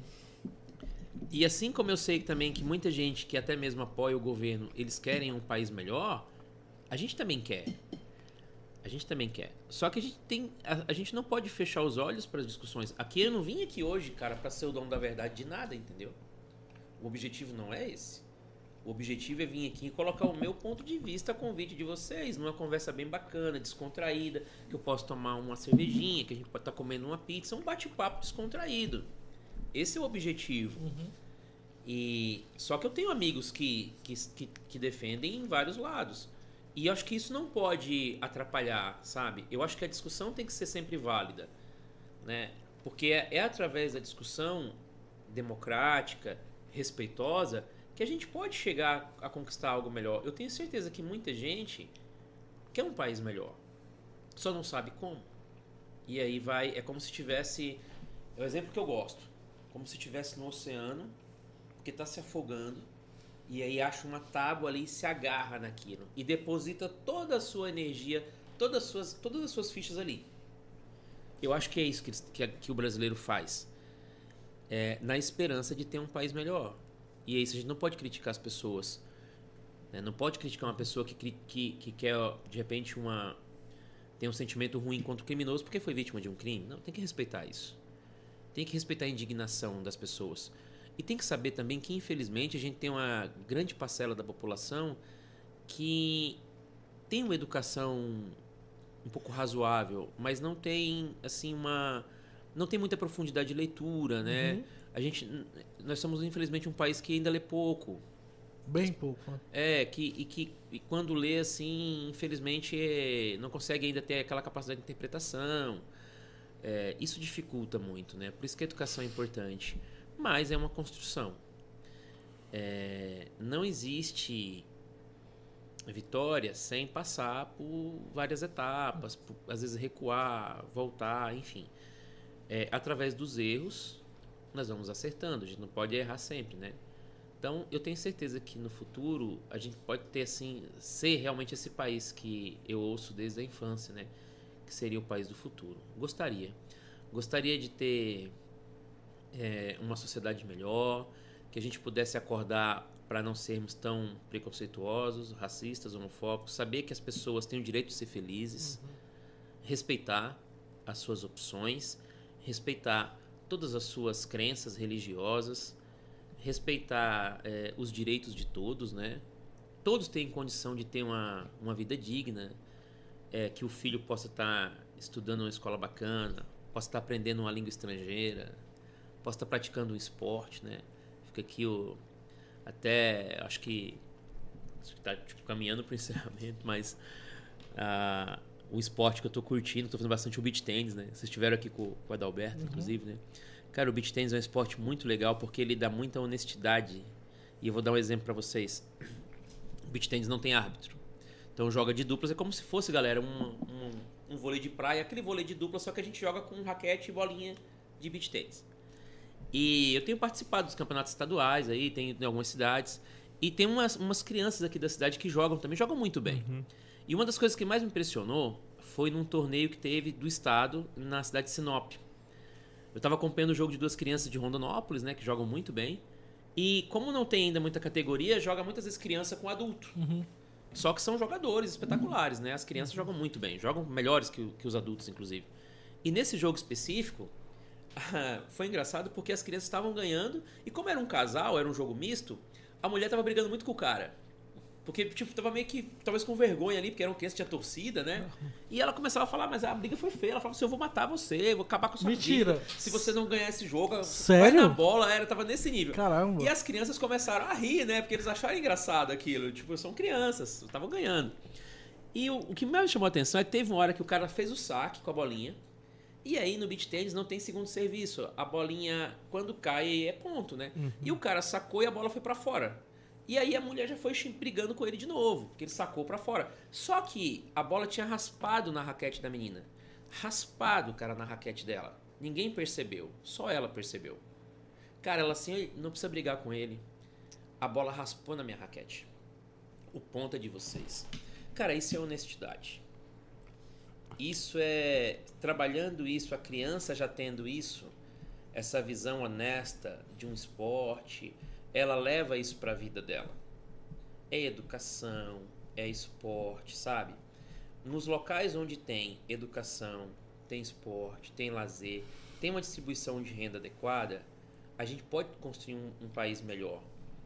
Isso passa, sim, pelas questões, pelas teorias sociológicas, é, é, sociais da criminologia, né? É por isso que o Canadá é um exemplo é, de um país que consegue fechar as cadeias por falta de presos. E nós ainda não conseguimos fazer isso, porque nós estamos tendo uma política totalmente equivocada, que passa desde as questões políticas até as questões administrativas, as questões de gestão. Não quero dizer que se você, se todo mundo tiver dinheiro, não vai ter o crime, porque o crime é um fenômeno social. Sim. Desde o cara que tem muito e vai continuar praticando, ao cara que, tipo, sei lá, ou, a mulher também, que se sentiu traído ali na infidelidade e matou. O crime tem várias situações. Uhum. Não, ele é um fenômeno da própria sociedade. Mas a gente consegue melhorar muito isso, né? Tem que ter essa, essa, essa, essa visão mais honesta, né? E entender que é, é necessário mudarmos. Mudarmos as nossas atitudes, mudarmos é, dentro da nossa casa primeiro. Não só cobrar os políticos, né? Todos eles. Mudar na nossa casa. Acho é Agora, é muito importante essa conversa, claro que a gente não pode de forma nenhuma passar, é você falar por que, que você não gostava de direito do trabalho. Ah. Eu acho que a é, parte mais, o, é, o ápice Cara, aqui nessa conversa é isso. Eu estudei de manhã, né? Meu, meu curso foi de manhã, que era muito bom, adoro, adoro estudar de manhã. Você acorda, vai pra faculdade. Só no inverno que era muito ruim, né, cara? Porque o inverno de Santa Catarina. Imagina, ih, rigor, rigoroso, cara. Nossa, menos 2 graus, menos 3 graus. Chegava congelando na faculdade. E, cara, direito do trabalho, assim, eu não gostava porque era chato. Ainda acho que é. Muito. não gosto. Não, mas a galera que gosta, fica tranquilo, tá? Tem gente que gosta de tudo. Mas o. Cara, coincidia que a aula de direito do trabalho era bem na hora do Dragon Ball Z. Caramba! Cara, e aí eu ficava naquela dúvida. Eu e mais uns três amigos, né? Que também hoje. Então, tem, uns têm cargo público, outros têm advogam. Mas nenhum foi pro direito do trabalho porque a gente ficava naquela dúvida cruel, né? Pô, o que, que eu vou fazer agora? Eu vou assistir a aula de direito de trabalho ou eu vou assistir a saga do Freeza, né? Do Dragon Ball Z? Obviamente que é uma escolha muito fácil, né? Então nós íamos lá pra lanchonete da faculdade para assistir o Dragon Ball Z, acompanhando toda a saga, né? Baculava a aula. Com certeza. Você curte pra caralho, Ó, né? Ah, e outra coisa, cara. Tem, cara, a galera tem, tem uma galera que é muito hipócrita. Fala assim, ah, eu nunca colei. Cara, nunca colou, cara. Como que nunca colou? Não conheço uma pessoa que nunca colou. Nem se fosse na infância. Alguém já colou. A gente fala, ah, não existe. É, é o que eu falo, tal cidadão de bem. Ah, nunca colei. Colou o quê, cara? Duvido que não colou. Claro que colou. É que nem a pessoa que fala assim que nunca levou um chifrezinho. Eu duvido, cara. Nem, nem que não tenha sido na infância. Corno infantil. É porque é igual seguro, né? Uma hora não você é, é igual contemplado. sócio, moço. É uma hora vem, não adianta ficar bravo com isso, não. Uma hora você é contemplado. É melhor até ser antes, é. né? Na infância e tal. É. Uma, uma coisa assim que você tá falando Dragon Ball Z. Você, você se formou em que ano? Que acho que falou isso no 2001. começo, eu não tava aqui. 2001. Então provavelmente você não estava assistindo Dragon Ball Z nas Torres Gêmeas. Não. Ninguém estava. Obviamente, né? Esse é o maior. Mas eu te. Cara, mas eu, eu posso. Você lembra desse dia? Sim, eu... com clareza? Sim. Lembro. Que aconteceu há pouco tempo eu e aí a gente não perguntou para nenhum convidado. Eu lembro e vou dizer por quê. Foi, foi no dia 11 de setembro de 2001. Eu, eu estava estudando para a prova da UAB, que ia ser em dezembro. Ah. Então eu estava no meu apartamento lá, estudando. E por que, que isso é tão presente na minha vida? Porque a, a minha ex-namorada da época foi lá me fazer uma visita, né? Olha só. TV ligada! TV ligada! Do nada ali. Pá, TV ligada! Cara, sério, TV ligada! Estudando ali pra UAB, TV ligada, né? Ah, nos movimentos, daqui a pouco o prédio pegando fogo, né? Prédio pegando fogo ali, eu assim, agora, né? Jesus, o prédio ali pegando fogo, eu ainda aguentei, mas na hora que veio o segundo, aí já não deu. Eu falei, não, peraí, olha ali que merda que. Tem como, cara, é muito sério, né? Ficou aquele climão, né, depois. Então, assim, é isso, cara, é inesquecível, cara. Eu vou, eu vou É postar bem assim, ó. Se essa não é a melhor história do 11 de setembro, eu desconheço outra melhor. Cara, pior que foi, cara. Pior que foi, assim, é muito. Foi muito nítido. É muito. E todo ano.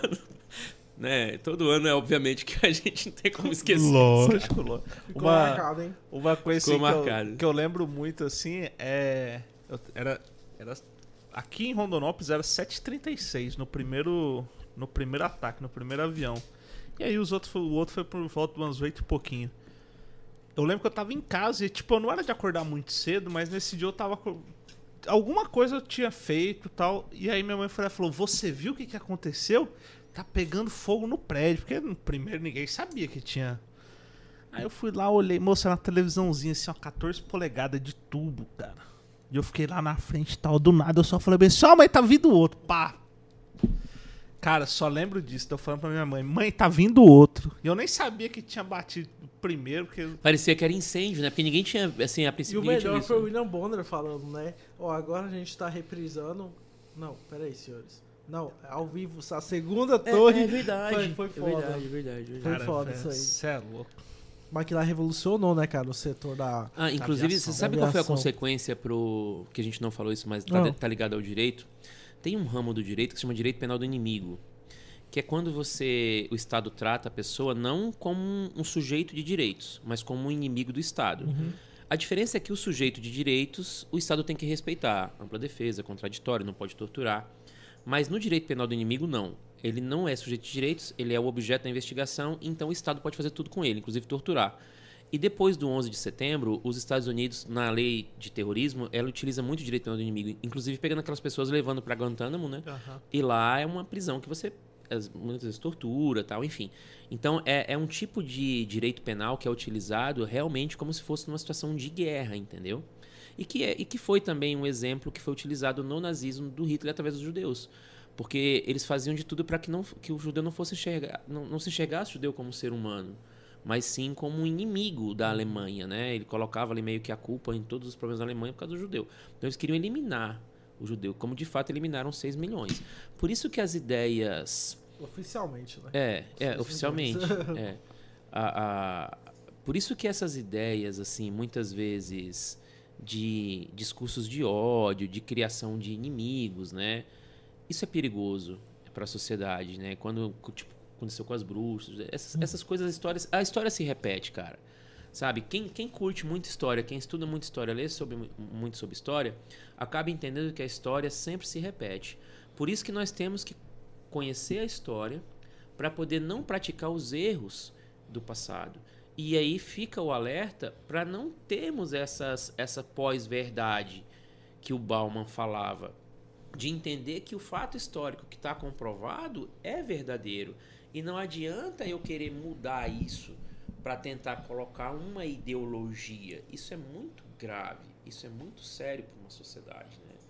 E por mais que de repente alguém ache que tem que ter alguém porque tem uma boa intenção, a boa frase já diz, né? De boa intenção, o inferno, se tiver, já está bem cheio, né? Então. Uma, uma coisa assim que me veio aqui na cabeça aqui, porque muita gente fala que o discurso do bolsonarista, é- do Bolsonaro, ele é patriótico. E aí veio, você tava falando sobre sobre as coisas que já aconteceram nos Estados Unidos, sobre as coisas que aconteceram na Alemanha na Segunda Guerra Mundial. Eu acho que o discurso do Bolsonaro ele cabe muito mais para um nacionalista, que é o cara que defende a nação acima de tudo, que é até o lema que ele, que ele coloca, né? É Deus acima de. Como é que é? Deus acima de todos, Brasil.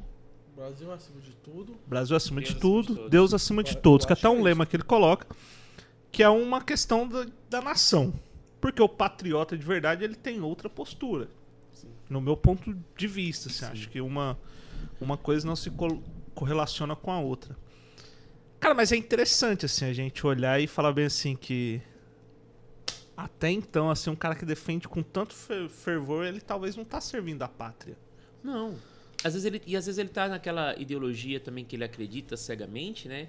E ele não consegue perceber que aquilo também não é o correto Uhum. na visão de sociedade, né? Porque o que é, o que é viver em sociedade, se não também você aprender a ceder? Sim. Né? O seu direito começa onde termina o meu. Muito importante. É, a gente tem que respeitar isso. Casamento é isso. Cara. é relacionamento isso. é isso. Relacionamento é isso. É, é, aquele, aquele exemplo lá da introdução ao estudo do direito, né, para os alunos de primeiro semestre, que a gente dá aquele exemplo do Robson Crusoe, que quando ele estava na ilha, ele é um náufrago, cai numa ilha, ele fica sozinho. Ali não tem o direito, porque ele não tem com quem se relacionar. Então ele, a ilha é dele, ele faz o que ele quiser. A partir do momento que chega um índio naquela ilha, que chegou numa sexta-feira, por isso que o nome é Sexta-feira do Índio, que eles começam a se relacionar, eles têm que determinar entre eles regras de convivência, regras de conduta, para eles poderem ter uma convivência harmônica. Senão a tendência é que eles comecem a, a ter um, um conflito entre eles. Então o direito ele existe para evitar esses conflitos, para poder levar ao judiciário os conflitos da sociedade, porque nós não nos entendemos. Nós temos sim os nossos conflitos sociais o tempo inteiro, nos nossos relacionamentos, eh, nas nossas relações profissionais, nas nossas relações pessoais, nos nossos negócios que nós fazemos. Então nós, nós atribuímos ao Poder Judiciário esse dizer o direito, dizer quem tem razão, de uma maneira pacífica, não de uma maneira é, é, tumultuada, não de uma maneira agressiva. Então quando você entende, quando você de- defende que você tem que ir armado num Supremo Tribunal Federal para fechar o STF, porque ele não está julgando do jeito que você quer que ele julgue, o que você está querendo é então que o Poder Judiciário caia para que você possa a- a impor o direito que você acha que é certo. Ou seja, você quer transformar a tua sociedade numa sociedade do The Walking Dead, que vai prevalecer quem tiver mais armas. Porque quem curte The Walking Dead sabe que as últimas temporadas até os zumbis ficaram meio de fora, porque o conflito é entre as pessoas. A guerra é entre as pessoas. Quem tem mais armas tem mais poder.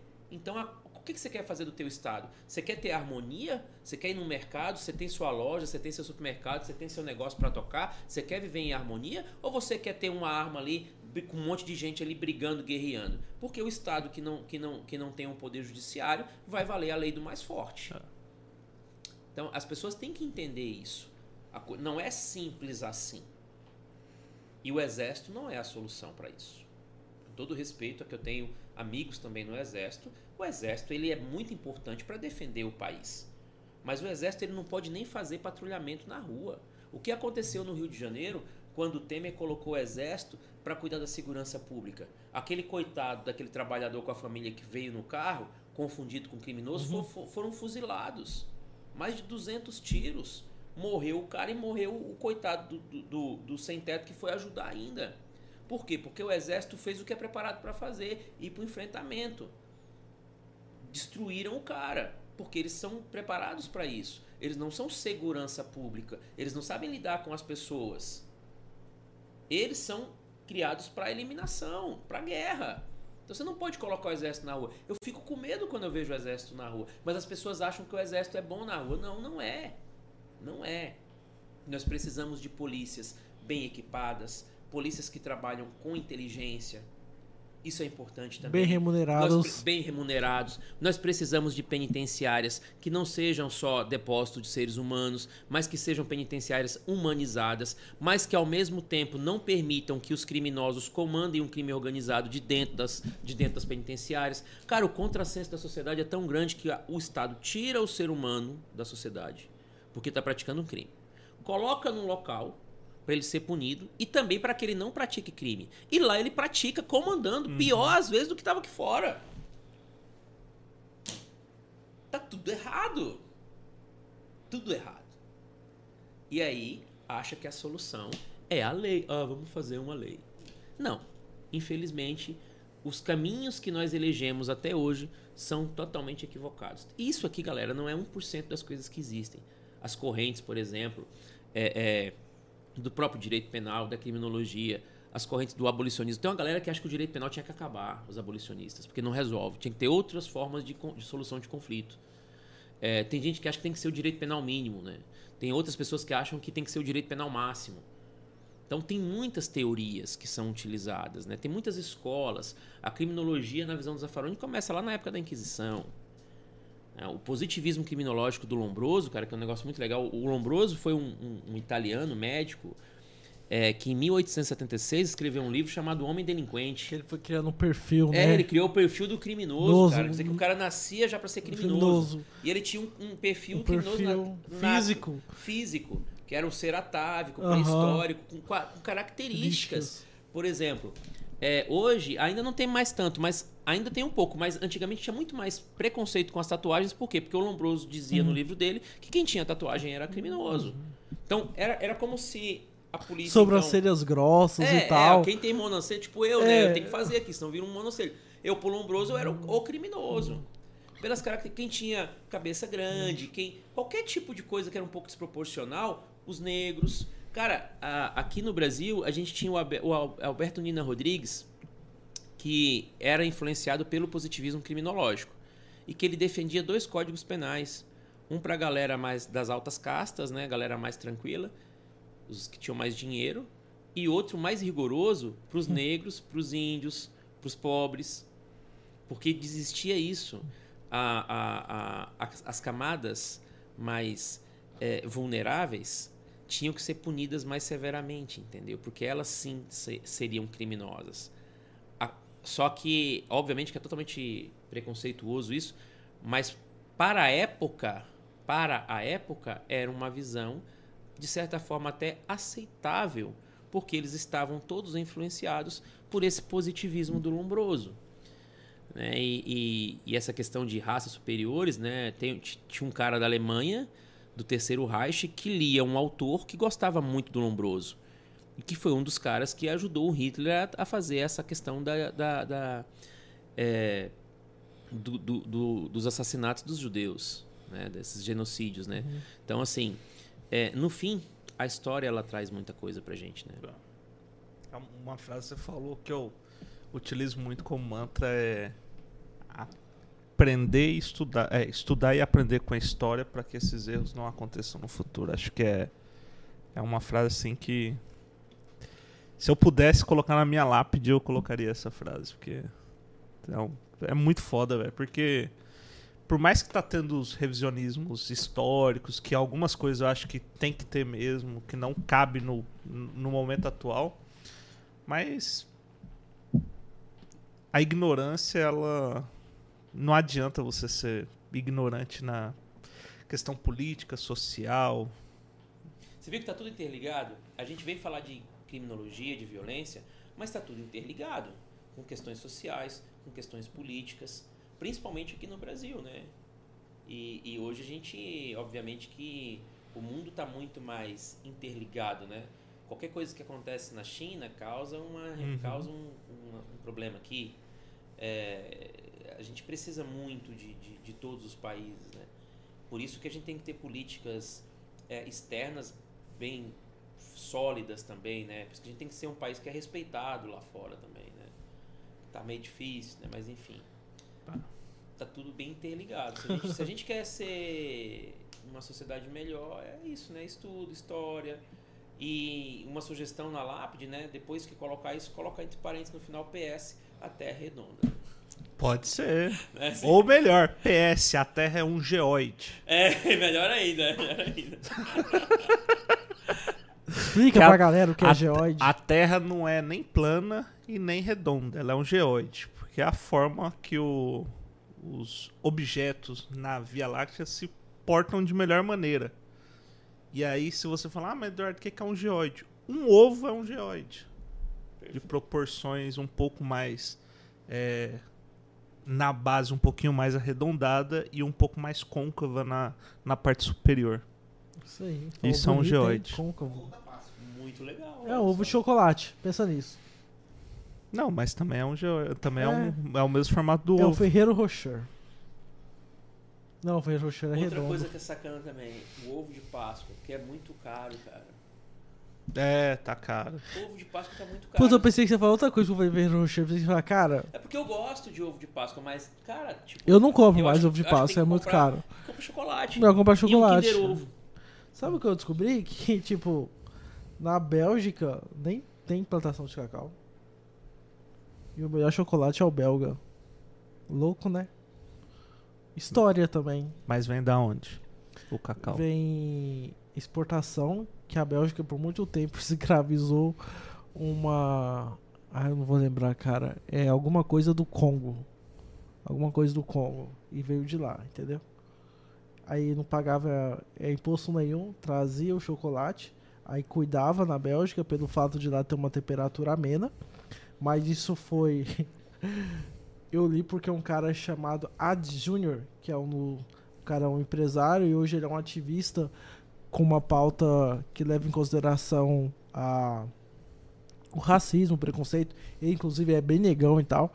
E ele e eu tô lendo muito ele e ele falou sobre isso, que tipo o poderio e a elegância do chocolate belga foi feita em cima de muitas mortes dos negros, entendeu? Mas ninguém fala sobre isso. E a Bélgica, ela detém as três melhores coisas dessa vida. E o pior, e Copenhagen, que é a capital da Dinamarca, uh -huh. também tem nada a ver com chocolate. Sim.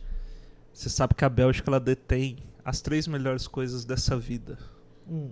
A primeira, você já falou, chocolate. A segunda, batatas fritas. As melhores do e mundo. a terceira? Cerveja belga é a melhor que tem, né? Entendi. Só que aí eu fiquei puto com esse negócio da, do chocolate. É, mas só Mas, não comer. é, aquele livro do Laurentino Gomes, que fala sobre a escravidão, é, e principalmente os- os- o transporte dos, dos negros, Nossa, é né? foda, né, cara? é, dos É navios, pesado. a coisa é tão complicada que a ciência descobriu que os tubarões eles alternavam as rotas deles, porque eles pre- pre- preferiam ficar próximos aos navios negreiros, porque sabiam que muitos negros iam sendo jogados ao mar para eles se alimentarem. Então a quantidade de negros que foram retirados e que foram trazidos é, pela, questão, pela questão da colonização Uhum. foi muito grande. Ah, nós temos sim uma dívida muito grande ainda com os negros. Nós temos sim uma dívida muito grande com as populações indígenas. Nós temos sim uma dívida muito grande com, com a sociedade mais vulnerável.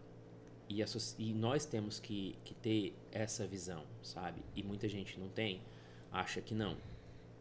É, mas isso é importante para a construção de uma sociedade mais é, justa, Uhum. a, a, a ideia é que a gente possa ter sim uma convivência harmônica dentro de uma sociedade justa, sabe? Que as pessoas possam ter é, pelo menos mais oportunidades em pé de igualdade. Hoje isso não acontece. Por isso que a gente falou ali da, da questão da meritocracia, né?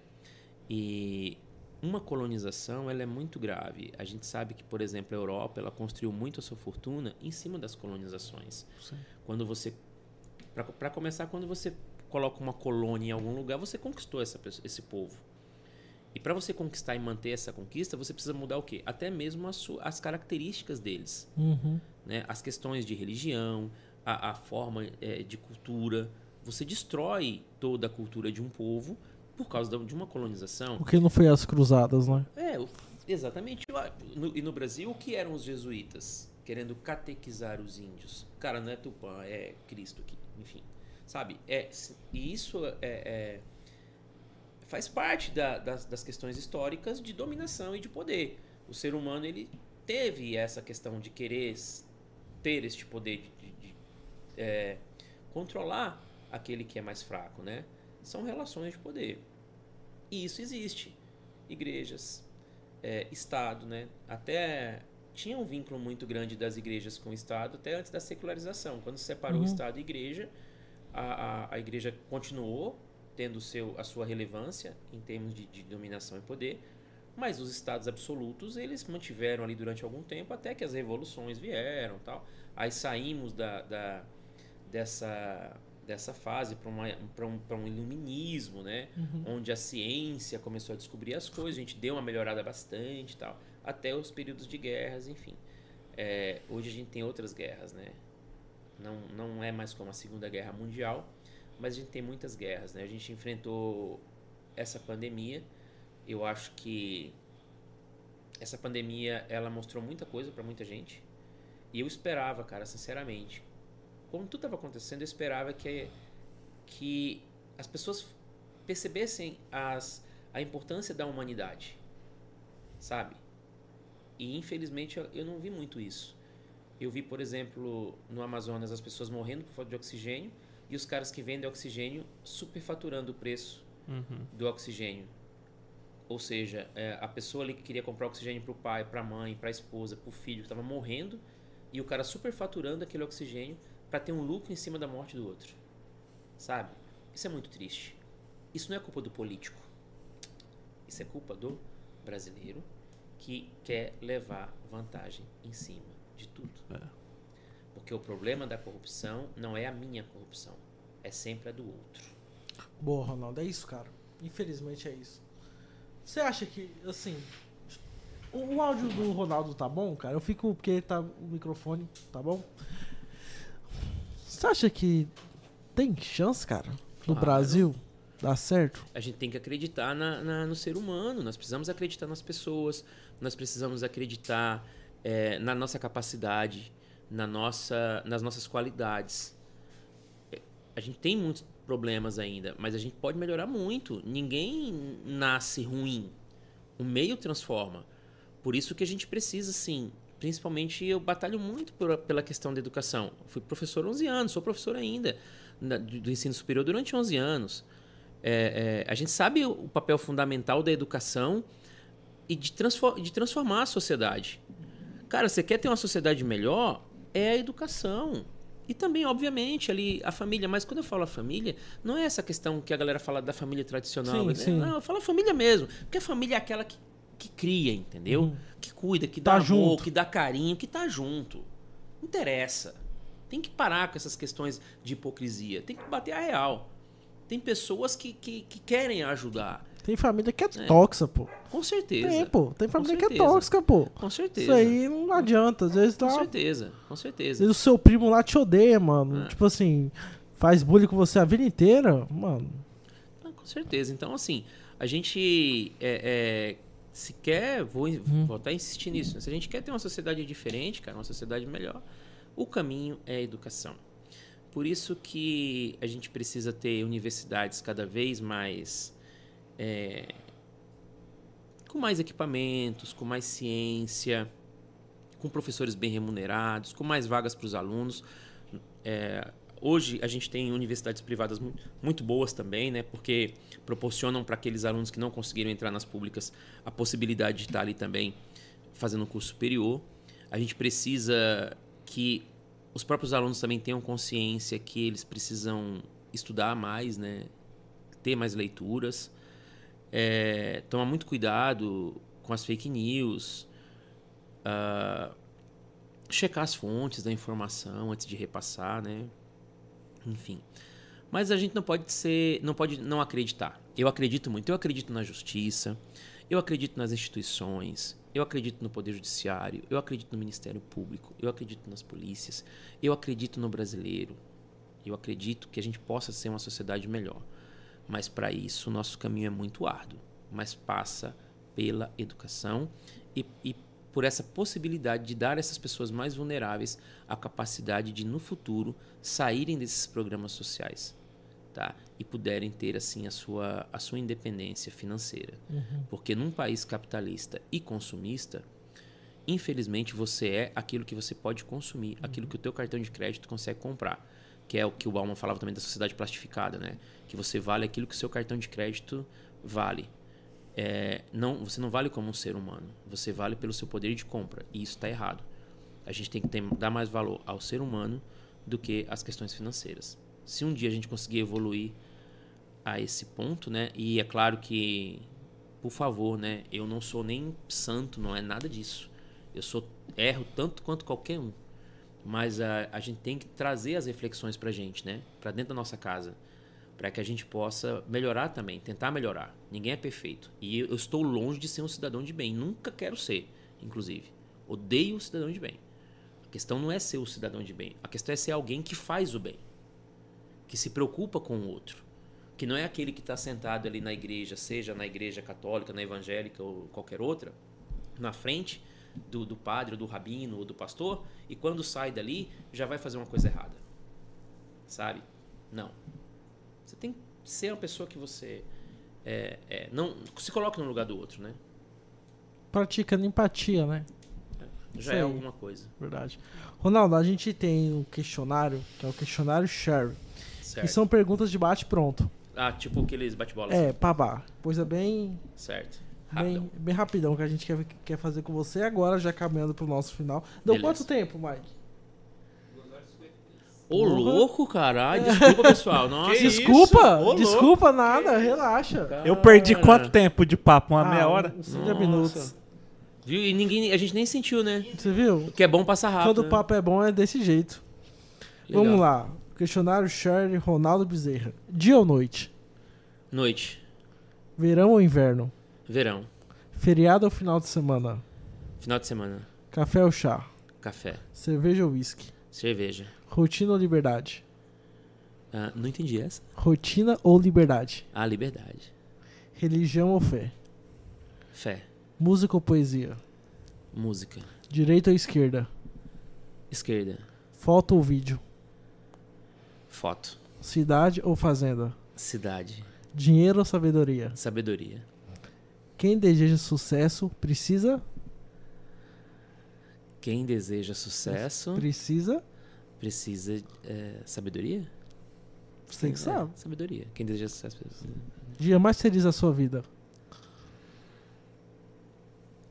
Cara, que pergunta. Dia mais feliz da minha vida. 11 de setembro. não foi onze de Sacanagem, pô. Cara, eu acho que o dia mais feliz da minha vida. Eu tive muitos dias felizes, mas assim, acho que um dia inesquecível, assim, tá. Eu vou colocar, tipo, dia da minha vida profissional. Foi quando eu tive a honra de ser palestrante no IBC Crim. Porque eu ia pro IBC Crim, ouvia aqueles palestrantes, né? E tinha um sonho de um dia, quem sabe, estar ali.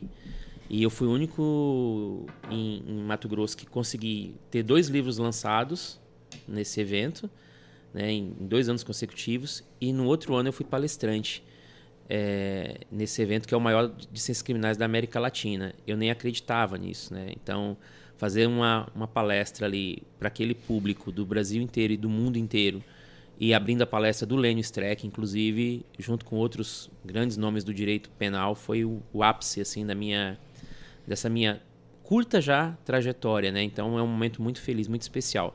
E é claro que para mim é sempre um dia feliz quando eu vejo os meus pais, né? Meus pais É. estão em Camboriú, é, tem dois anos que eu não os vejo por causa da pandemia, né? Aham. E agora em dezembro eu com certeza vou vê-los.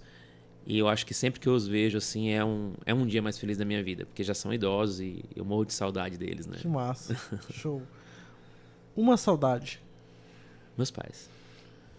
Uma sua principal referência profissional. Na, no campo do, da, da academia, o professor Aurélio Lopes Júnior. Sua principal referência pessoal. Meu pai. O que você diria para o Ronaldo de 10 anos atrás? Faça tudo da mesma coisa. Deu certo. Deu certo e assim, não se arrependa do que você faz e sinto que você não fez ainda. E onde o Ronaldo quer estar daqui 10 anos? Jogando beach tênis Oh, em algum lugar.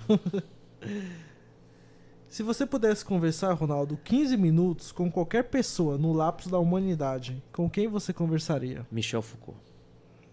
Uma palavra que defina você hoje. Persistência. E finalizando, a sua experiência no Share Podcast foi? Excepcional. Show. Boa. Antes da gente terminar, tem aquela pergunta, Ah. mas meu irmão me mandou uma pergunta maravilhosa e foi seu aluno também. É, Todo mundo, em Rondonópolis, foi aluno, pergunta pra ele a respeito da nova determinação do AB dizendo que advogado não pode ostentar bens materiais. É sério? Cara, é sério, cara. Tá feito aí.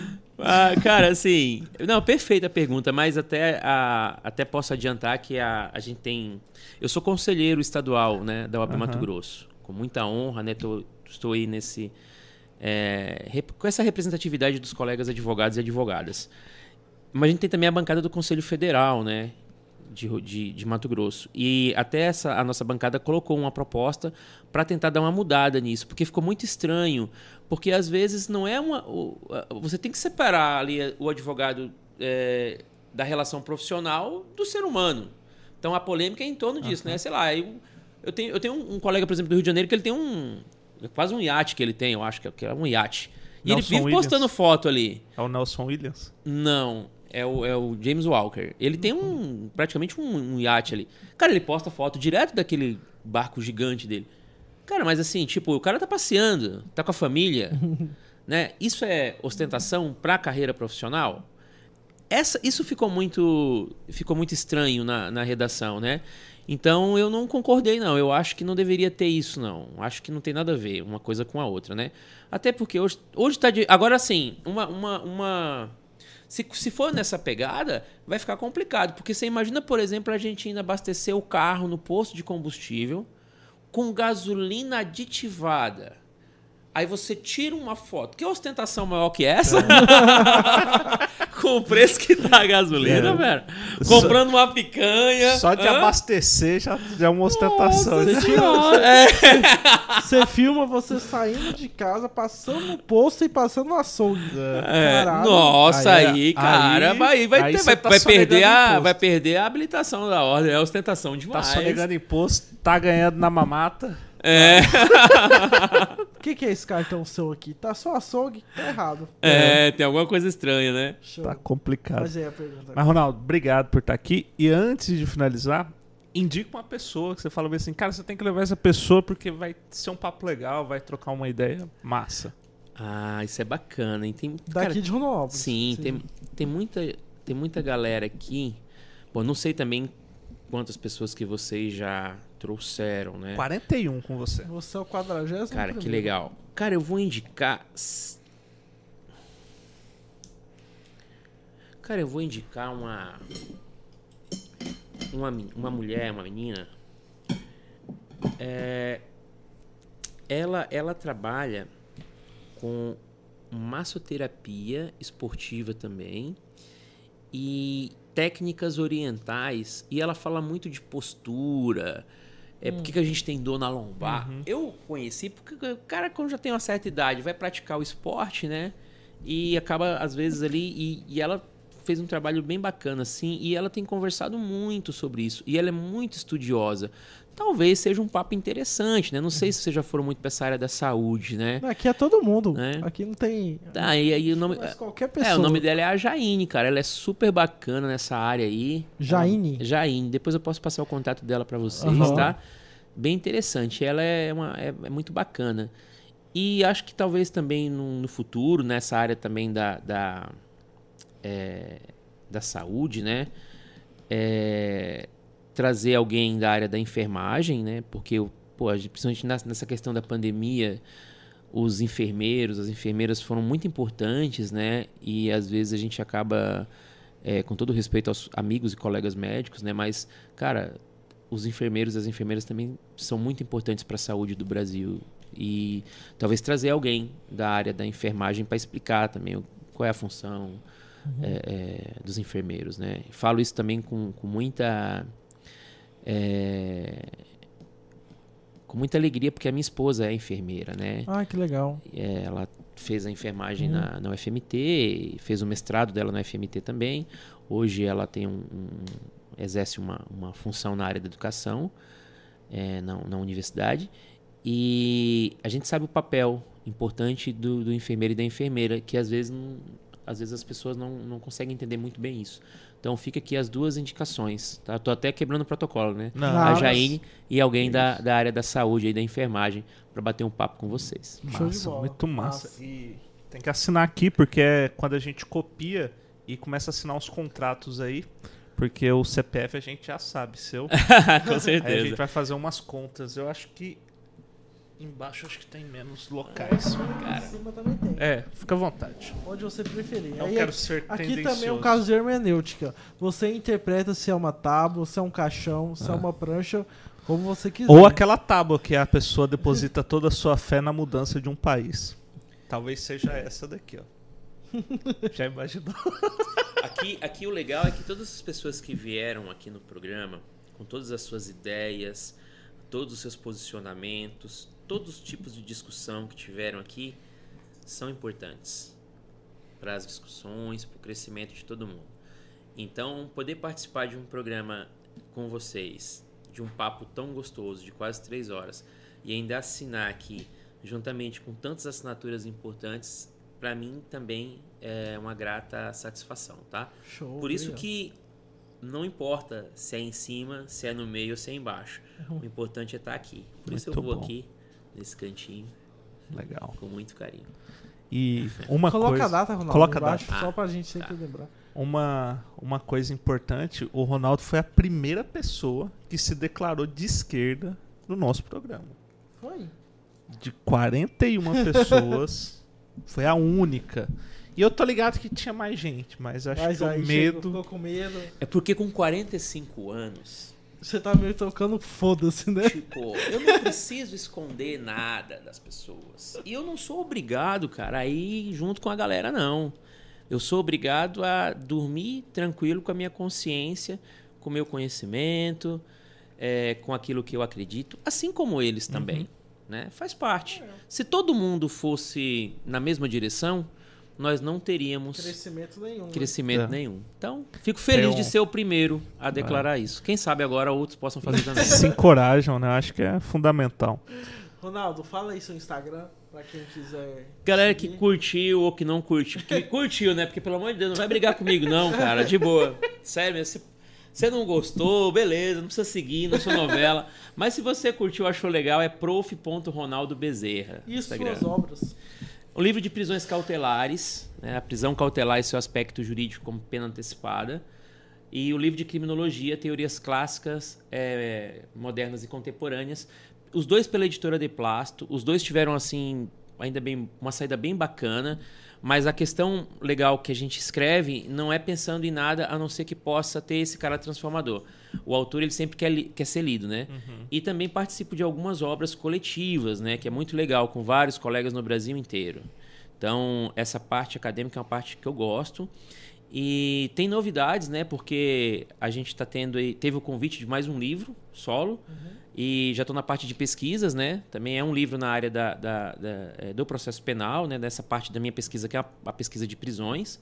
Mas agora ele vai ter também um, um, um- um viés de, de críticas, né? E essas críticas vão ser construídas também através de alguns julgados. Então está sendo um negócio bem legal. É um livro que provavelmente deve demorar aí um aninho para ficar pronto, para que seja uma obra bem, bem interessante ah, quando também. você lançar, você volta aqui. Ah, faço tá feito o questão. convite. Valeu, obrigado. Convite, Beleza? Valeu. Isso aí, pessoal. Você que esteve conosco até agora, muito obrigado. Se você curte o nosso trabalho, não esqueça de se inscrever no canal, ativar o sininho e segue a gente no Instagram, arroba SharePDC, beleza? Essa semana nós temos um encontro duplo Na sexta. na sexta-feira, às 17h30, recebe- receberemos aqui no nosso estúdio o prefeito Zé Carlos do Pátio. Se não mudar a agenda. Se não mudar, esperamos que não. E às 21 horas, o cerimonialista, o Ed Planner, assessor Jaeder Barretos. Beleza? Então se liga aí que sexta-feira a gente tá on. Valeu, galera. Fiquem Valeu, com galera. Deus. Obrigado. Até tchau, mais. tchau. Valeu, Tudo Ronaldo. Valeu, Obrigadão. Ronaldo. Até Obrigado. mais. Tchau. Valeu, Tchau. pessoal. Muito